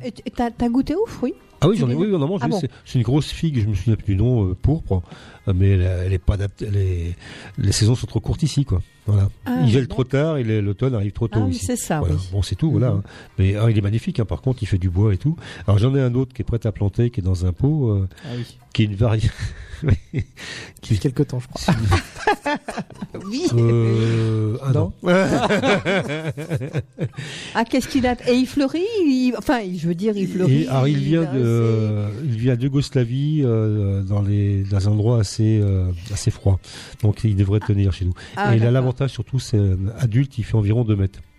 Ah oui, c'est pas grand pour Voilà, un- voilà pour un, pour un figuier, c'est pour. Alors là, il a, il mesure combien? 80 cm. Il y a des figues dessus. On en a mangé déjà cette année. Il a Ah ouais. en pot, il produit. Hein. Ouais, non, il- Ah. Peut-être qu'il se plaît en pot aussi. Hein. Oh, pff, il faudrait Ouais. vraiment, euh, il faudrait vraiment un grand pot. Autant pour une tomate, un, un Mm. pot de 30 litres, 25-30 litres, c'est bien. Pour un arbre fruitier, même si c'est un petite taille, il faut tout de suite 80, Ouais. 100, 120 litres. Il faut un gros. Ouais, hein, il oui, faut, Il qu'il euh, bah oui, s'étende. Ah hein. oui, il faut, bah Qu'il oui. prend sa Bah, de toute place. façon, hein. euh, il faut nourrir, hein, voilà, hein, c'est aussi simple que ça. hein. Mais le conacier, c'est pareil. Hein. Le conacier, c'est un, grand arbre hein, quand même. Ah oui, ça reste un Il arbre. prend sa, il prend sa pommier, place hein, aussi. euh, oui. C'est comme un pommier ou un. Pareil. on doit pas le faire en, en j'en ai jamais vu. Alors moi quand le tailler en U ou en espalier, le Oh, cognacier, je je crois pas que ça, ça. pousse, bizarrement. J'en ai un, moi, tu avais avec des branches tor- tordues dans toutes les, tous les Ouais, sens. hein. ça. Le conacier, Ah ouais. c'est tordu, oui. C'est magnifique. Donc je pense pas qu'on puisse le mettre. en- Je sais pas. Oh, les demi-tiges tige, demi-tige, haute tige. euh, Pourquoi pas. Mais, euh, non, mais et, bah, ça, ici ils viennent bien, sinon on envoie. Hein, y a Ah pas oui, problème. bien sûr. Mhm. Il n'y a, pas de souci. Hein. Voilà, donc, bah, sinon, bah, au jardin, oui, plantez vos arbres, allez-y. euh, vous avez jusqu'à fin mars. Hein, euh, oui, à peu près, après, ça sera. Ouais. Oui, fin mars. Bah, après, si, on peut planter toute l'année, mais des, pot. des, des végétaux qui. Qui n'ont pas en racine nue. Ouais, voilà, que ce soit des, des cerisiers, des pommiers, des poiriers, on, on peut planter. euh, Jusqu'au mois de mars, t'as as raison. ra- racine nue, euh, racine nue. en- En racine non, nue. Oui, mais en, en, en pot. Ah, en euh, pot toute l'année. Ah, en pot toute Voilà, l'année toute Toute l'année. Bon, euh, en évitant quand même les périodes les peut-être les plus chaudes. les chaudes. plus chaudes et les plus Oui. froides. Ouais. Oui, Ah c'est bah vrai. oui, tout de même. Voilà, hein. Mhm. mais, euh, mais justement, le, la, euh, à Bérancourt, il y a un collectionneur de figuiers. Et À Blérancourt Oui, oui, il veut, il, veut, il il pas venir à l'émission. Ah, Il est timide. elle est timide. C'est un ah. monsieur, il en a une quinzaine, je crois, chez lui, mais il a, il a plus que ça, mais il commence à avoir un peu d'âge. Et euh, il m'expliquait que contrairement à ce qu'on pense, on dit que le figuier, souvent la- l'idée reçue, ça vit dans les en terrain très très pauvre, caillouteux, tout ça. Il dit non, non, il c'est pas vrai. Il dit, il faut faire une fosse, il faut leur ramener du fumier, il faut, si on veut qu'ils partent vite, il faut le- leur apporter quelque chose. hein. Voilà. ah oui. Parce que l'idée reçue, c'est que le figuier, oui, ça pousse effectivement près des murs, souvent. Oui, oui. euh, Mais pourquoi est-ce qu'ils sont à l'abri? Ah oui, euh, Et en fin de compte, euh, c'est vrai que tu as raison dans un sens où, bah oui, il faut que tu t'en- ton, ton, ton, ton figuier, euh, il faut qu'il soit euh, alors, vers euh, le sud. Ah, le plus de soleil possible. Ouais, voilà, c'est ça, le plus de soleil possible. Et puis abrité, oui, à l'abri du, à l'abri ouais. du gel, Oui. voilà, et du vent. C'est c'est aussi simple que ça, c'est, sauf que c'est pas très simple, ça fait, ça fait trois paramètres. Trois ce que j'allais paramètres dire, qui c'est pas, pas- forcément compatibles. oui, Ouais, c'est pas facile. Hein. Voilà. Ben oui, quand un jardin, tu vas le C'est mettre où pas- là ouais, c'est voilà. bien, oui. Mais le, ou alors après, si, il faut les protéger avec des voiles. Enfin bon, Ouais. euh, quand un arbre est petit, ça va très bien, mais grand, euh, c'est, c'est autre chose. Hein. Euh, Mm. C'est faisable, hein, c'est toujours faisable. Hein. Euh, ce, ce collectionneur, ce monsieur, il a, il a fait des grands carrés en, en tube et il met des voiles dessus. Hein. Mais Ah. voilà, mais bon, c'est Ah oui, un, c'est un collectionneur, donc il, il se donne Il les moyens, attention. il se donne les moyens de, Oui. de, de mener à bien ce qu'il fait. Comme nous, on le fait avec les tomates, Bah oui. comme euh, bah, comme vous dans la radio, votre métier Mm. c'est la radio, vous savez ce qu'il faut faire pour faire de la radio, voilà. C'est Exactement, Euh, oui, c'est vrai. comme le producteur de lait connaît ses vaches, comme le producteur de carottes connaît des carottes, comme le producteur d'oignons Mm. connaît les oignons. Ouais. Voilà. Mais euh, c'est comme ça, c'est tout. Sinon, si vous voulez manger des salades bien avant le, bien avant l'heure, comme on dit, hein, avant le printemps, vous pouvez faire des couches chaudes. Alors les couches chaudes, hein, vous faites un trou dans le sol de 40 cm, vous faites un châssis en planche de, la planche à coffrage à béton, hein, c'est très Ah oui. au-dessus, au-dessus du Ah sol. oui. Vous mettez du fumier euh, frais, vous le tassez très très fort, mais vraiment tassez très très fort. Vous arrosez, vous laissez chauffer pendant une dizaine de jours, ou même carrément de la terre dès le départ dessus, ça va chauffer l'étouffée, et vous aurez euh, fermé sans arrêt 20 degrés dans 20-25 degrés dans votre châssis, donc pour faire des plants de salade ou même des salades tout court à manger. C'est c'est très bien pour l'hiver. Voilà. Et puis après pour les premiers plants, bien sûr, euh, des frileuses euh, en attendant le mois de mars. Voilà des, petits conseils. Hein. Voilà. Euh, Mais au Canada, il y a une technique qui est ancestrale où on faisait des, des immenses tranchées de 2 mètres de large, très profondes. On... Et quand je dis très profonde, c'était 2 mètres. Ah oui, deux mètres. On oui. mettait, du, on mettait Mhm. du fumier dedans, Mhm. un peu de terre, on- et donc avec, on mettait des bouts de bois en travers de la, de la tranchée, on couvrait avec quelque, des- quelque chose pour que c'est froid, et les hommes descendaient dedans pour cultiver. Et à l'année, on mangeait des salades au Canada. Ah. Moi, j'ai vu des photos avec de la neige autour, euh, assez- et c'est une technique qui était qui tournait très très bien dans les années 50, ça, qui est tombée Mm. en désuétude, bien sûr. Parce que, D'accord. parce que maintenant, on a les tunnels chauffés, tout ça, mais là, Oui. c'est très écologique, hein, c'est du fumier. Là, quand on a un tunnel, quand on a, euh, comme vous dites, une serre ou quelque chose, euh, on peut se permettre justement d'avoir euh, d'avoir des légumes, d'avoir tout ça, mais sous tunnel ou Alors, sous. un tunnel fermé, effectivement, on peut le chauffer très facilement l'hiver avec du fumier. Oui. Vous Mm. mettez euh, un beau tas de fumier chaque. Bon, si on, va, on va prendre un tunnel, on va dire les 10 mètres de long. Mm. Ouais, faut bien ça. hein. C'est déjà un beau tunnel. 10, 10 mètres C'est un de petit long, tunnel pour euh, toi, Pascal. mais- Ah oui, euh, c'est 10 mètres, euh, oui. Bon, allez, euh, Le huit, plus vendu, je pense que c'est les 6-8, ouais. les Ouais, six- allez. Voilà, Ouais. bon, allez, bon, un 6 mètres. Six- un prendre six- six par trois, à un 18 six- mètres un carrés. six- Un 6 par 3, donc à 18 mètres carrés. Il n'y en a pas très cher, mais il faut les renforcer, celui-là. Ouais, voilà. Dès, dès le départ. Donc, vous mettez du fumier chaque bout. Un gros tas de fumier dans, ou dans un. Alors, il y a une façon de faire pour pas qu'il se promène, le fumier. Vous prenez quatre palettes, vous les assemblez ensemble en carré, ça fait un mètre cube pratiquement. Ah oui. Ah oui. Vous remplissez de fumier Et alors, le fumier en se décomposant va chauffer votre tunnel. Ah Et non seulement ça va, dépo- va dégager du gaz carbonique qui est absorbé par les plantes. Par la fonction chlorophyllienne, bien Mmh. d'accord. Et- et- Photosynthèse. Et, par- donc, qui les aide à, à croître. C'est un oui. chauffage naturel et vous pouvez faire même des radis, des salades tout l'hiver. Mhm. Voilà, ça c'est. Bon, par l'inconvénient, c'est que votre fumier va chauffer pendant en gros trois semaines. Il faut le relancer après. Il faut enlever une partie, en remettre dedans du, nouveau et l'arroser à nouveau pour qu'il. En fait, il faut qu'il se décompose. hein, donc, c'est le gaz qui chauffe. hein, mais ça fonctionne très bien. Mhm. C'est faisable. hein. Euh, c'est- encore un choix. C'est euh, oh, c'est physique. hein, euh, pendant des années, je, faisais tous mes châssis comme ça de, plants de, de tomates. hein. C'était des mètres linéaires avec un tas de fumier d'un mètre de haut. Que ça marche très bien. De toute façon, il faut bien commencer par quelque chose. Une fois que c'est fait, c'est fait, on n'y touche plus. Puis après, on améliore. On, on a, oui, et puis c'est- bah, c'est c'est naturel. Et, puis, euh, et franchement, le, le fumier de, de cheval dans, nos- dans nos régions, euh, on le trouve très facilement. Voilà. Ah ben et oui. en plus, c'est bien, ça fait de l'exercice. Voilà, tout à fait. Donc, Ça fait passer l'hiver en bonne santé. Donc, je pense que c'est une émission hein, qui touche à sa fin. Euh, Benjamin, est-ce que tu as quelque chose à rajouter en ce qui concerne euh, Euh, forcément le- bah, on peut commencer à réfléchir un peu aux variétés euh, diverses qu'on pourrait acheter. J'ai commencé. par exemple de tomates. On va rappeler votre association quand même. Oui, donc cultive ta euh, vous pouvez donc le, sur le site internet www.cultivetaru.fr. Vous pouvez donc acheter euh, des variétés de tomates originales. euh. D'ailleurs, j'en profite pour dire au passage qu'avec les fêtes de fin d'année, on a, on a, on va, on est en train de vendre euh, sur le site pour 4 euros des petites boîtes de Noël fait main entièrement par Aïcha. D'ailleurs, coucou Aïcha. Et donc vous pouvez pour 4 euros, c'est une petite idée cadeau si vous voulez. Ah oui. Petite boîte de Noël, 4 euros, et à l'intérieur, vous y mettez le nombre de sachets que vous voulez, à 2 euros le sachet, et ça fait bah, possibilité d'offrir à quelqu'un qui aime jardiner, euh, d'avoir des variétés originales, euh, ou quelqu'un qui souhaiterait se lancer pour se lancer avec de belles variétés, enfin voilà. Tout ça, c'est sur le site. Tout est sur le site, cultivetaru.fr, tout simplement. On peut tout trouver donc sur le site. On- euh, alors des petits cadeaux comme ça. des et petits, puis- donc des boîtes cadeaux, il y en a une dizaine de différents. hein. Aïcha, elle a eu, elle a eu, elle était très inspirée cette année, une dizaine de cadeaux. Et puis après les variétés, bah là actuellement on approche les 900 variétés en ligne. Euh, donc euh, 900. bientôt, ouais. Oui, Ça ne serait tardé. Ouais. On a dépassé les 800 très Il y a pas peu. ouais.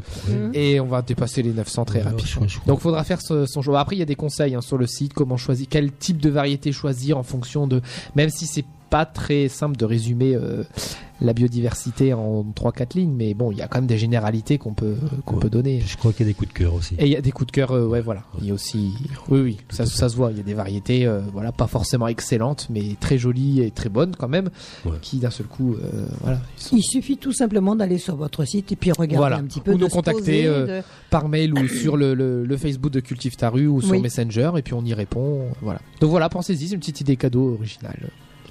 Merci Benjamin. Mais merci à vous, merci à tous aussi de nous avoir écoutés. Alors, euh, merci donc euh, Benjamin. Euh, Pascal, le mot de la fin, forcément, c'est toi qui, euh, qui a l'honneur. Ah bon C'est un, c'est un trop grand, c'est trop grand comme honneur. Euh, c'est mot- mérité. Le mot de la fin, eh ben, même pendant l'hiver, jardiner, continuez à, vous entretenir votre santé déjà d'une part, et vous, vous entretenez aussi la santé de votre jardin, et ce sera très bien comme ça surtout. et on se retrouve dans un mois? Alors dans un Oui. mois, je crois que c'est le 24 décembre. Alors ça tombe le 20, Oui, non, c'est le- ça. le- ou le 31 au soir, même si on est logique. Donc ça sera. après- Alors, ça sera quand? Ça sera après. euh, euh, Ou alors peut-être avant les vacances de Noël, peut-être. C'est ce que, oui. C'est toi voilà, qui, c'est toi qui vois, Pascal. Donc, dans on ce cas-là, on va regarder, pour, on va- on va regarder. Tout à fait. Comment on peut Voilà, faire parce que euh, Moi, le donc, 24, sinon je suis là, moi. D'accord. On vous tient au courant alors. bah, moi hein. je suis là aussi, donc c'est bon. hein. Merci Pascal, euh, merci. Benjamin, Merci. Nicolas pour euh, la technique, hein, bien sûr, et puis euh, merci à tous nos auditeurs de Radio Pisalène euh, de nous euh, de nous écouter. Euh, continuez euh, d'écouter la musique, euh, forcément, euh, c'est que du bonheur. Le jardinage, c'est encore mieux. Les fleurs, la nature, on vous aime. Voilà, à bientôt, merci. Alors on va donner les temps forts de la semaine hein, qui vous attendent puisqu'il y a quand même pas mal d'émissions, notamment demain à partir de 11h. Rendez-vous avec Mado puisque Mado re- recevra dans les studios de Radio Puisalène. Ils seront présents ici dans les studios Franck Olivier et Marcel Alexis. Euh, Ils seront présents dans les studios. Vous pouvez venir assister à cette émission, il n'y a aucun problème, euh, dès demain 11h. Et puis vendredi, le rendez-vous des associations avec les Kiwanis de, de Soissons. Et puis on vient de l'apprendre à 17h30. Martial recevra dans son émission Alexis Labarrière. Et oui. Ah, Il viendra tiens. présenter son premier album. Euh, Alexis, Alexis Labarrière qui était avec nous sur le festival d'accordéon. Oui. De Ham. Et pour aller plus loin sur le samedi, alors la samedi journée avec Dorothée Lancelot toute la journée, de 10h à 12h, puis Alain Voyance, en direct. Dorothée sera dans nos studios pour l'émission de voyance. Et à 14h elle viendra présenter son premier livre effectivement avec Alexandre. Donc euh, rendez-vous donc 10h midi pour la voyance 14h pour l'émission en compagnie de Nicotab voilà le programme. C'est une belle semaine qui me plaît. Et je crois qu'il y a encore pas mal de choses qui se préparent puisque j'avais j'ai appelé quelques artistes moi euh, et quelques managers pour avoir des interviews d'artistes et je crois que c'est en train de se goupiller encore. Donc vous voyez que le programme est très très riche. Restez bien branchés sur l'antenne de Radio Pisalène. Alors, euh, les petites sorties, euh, là, il faut se dépêcher hein, pour euh, euh, Franck Michael. Pour Franck Michael, le dernier délai c'est demain. Voilà. Demain 17h. Pour Mhm. l'instant, on ne sait pas si c'est prolongé, donc il faut mieux réserver vos places avant demain 17h pour euh, Franck Michael le 19 janvier. Ensuite, il y a la Saint-Sylvestre qui arrive derrière. Dépêchez-vous, hein, la Saint-Sylvestre. hein, Il y a le aussi, Téléthon hein. aussi qui arrive Oui. également la semaine prochaine. D'ailleurs, tout- euh, toute l'antenne de Radio Puisalène sera mobilisée pour le Téléthon vendredi et samedi prochain. Euh, dès avec euh, dès 17h martial, il y aura le rendez-vous des associations spéciales Téléthon à 15h. Et puis le samedi, toute la journée, l'antenne sera animée. Et d'ailleurs, on va lancer un appel. Si vous êtes président d'association, que vous faites une manifestation dans le cadre du Téléthon, sachez que comme les années précédentes, on pourra annoncer vos événements gratuitement sur l'antenne. Donc, si vous êtes président d'association, vous organisez quelque chose pour le Téléthon, une seule adresse à retenir. Contact arobase radiopuisalène.fr. C'est l'adresse mail du secrétariat. Vous nous envoyez toutes les informations et on se fera un plaisir de les diffuser. Et peut-être qu'on vous appellera également sur euh, le week-end. Oui, puis je pense qu'on va faire une petite bande-annonce, hein, euh, de façon justement à, à donner l'information à toutes les associations hein, Mm. que pour euh, les comment les, les- on va dire les les associations du, du Téléthon, c'est gratuit sur l'antenne de Radio Pisalène. Voilà. Effectivement. Le petit donc, euh, geste que l'on fait, c'est rien que pour vous. Et c'est sûr, effectivement. On va se quitter avec Jennifer et euh, comme c'est bon, retrouvez cette émission en podcast sur notre site internet radiopuisalène.fr et sur notre page Facebook Radio Puisalène avant la fin de cette journée, avant 17h. Vous retrouverez cette émission euh, donc sur notre site et sur notre page Facebook. Et puis on parlait du Téléthon, justement. On va écouter tout de suite la bande-annonce du Téléthon qu'on organise ici dans notre salle Jackie Denain. Merci beaucoup de votre fidélité et très bonne fin de journée puisqu'on va repartir sur notre fil automatique musical après. À bientôt, merci. À bientôt, merci. Au revoir. Au revoir.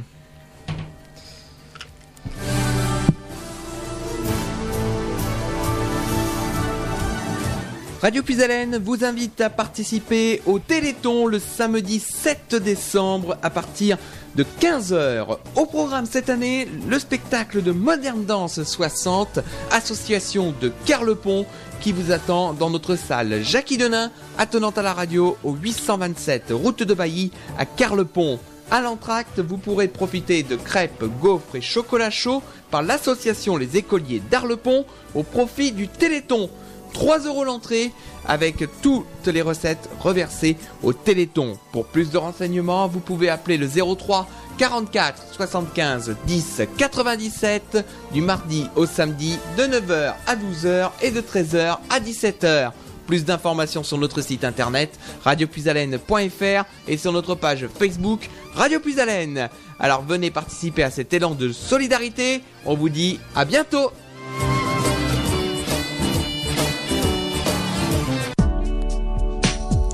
De l'émotion. Radio Puisalène 92.5 à Compiègne, 100.9 Noyon.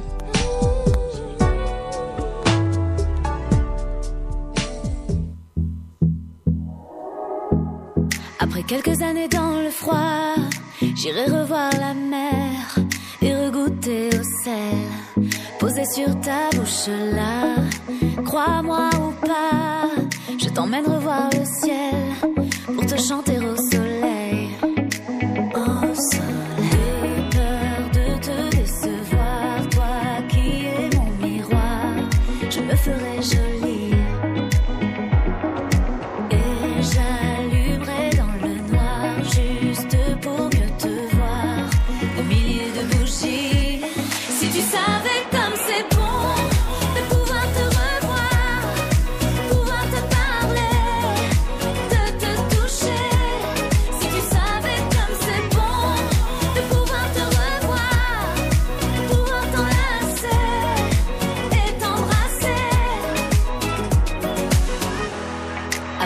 années loin de toi, si nos cœurs se souviennent de la chaleur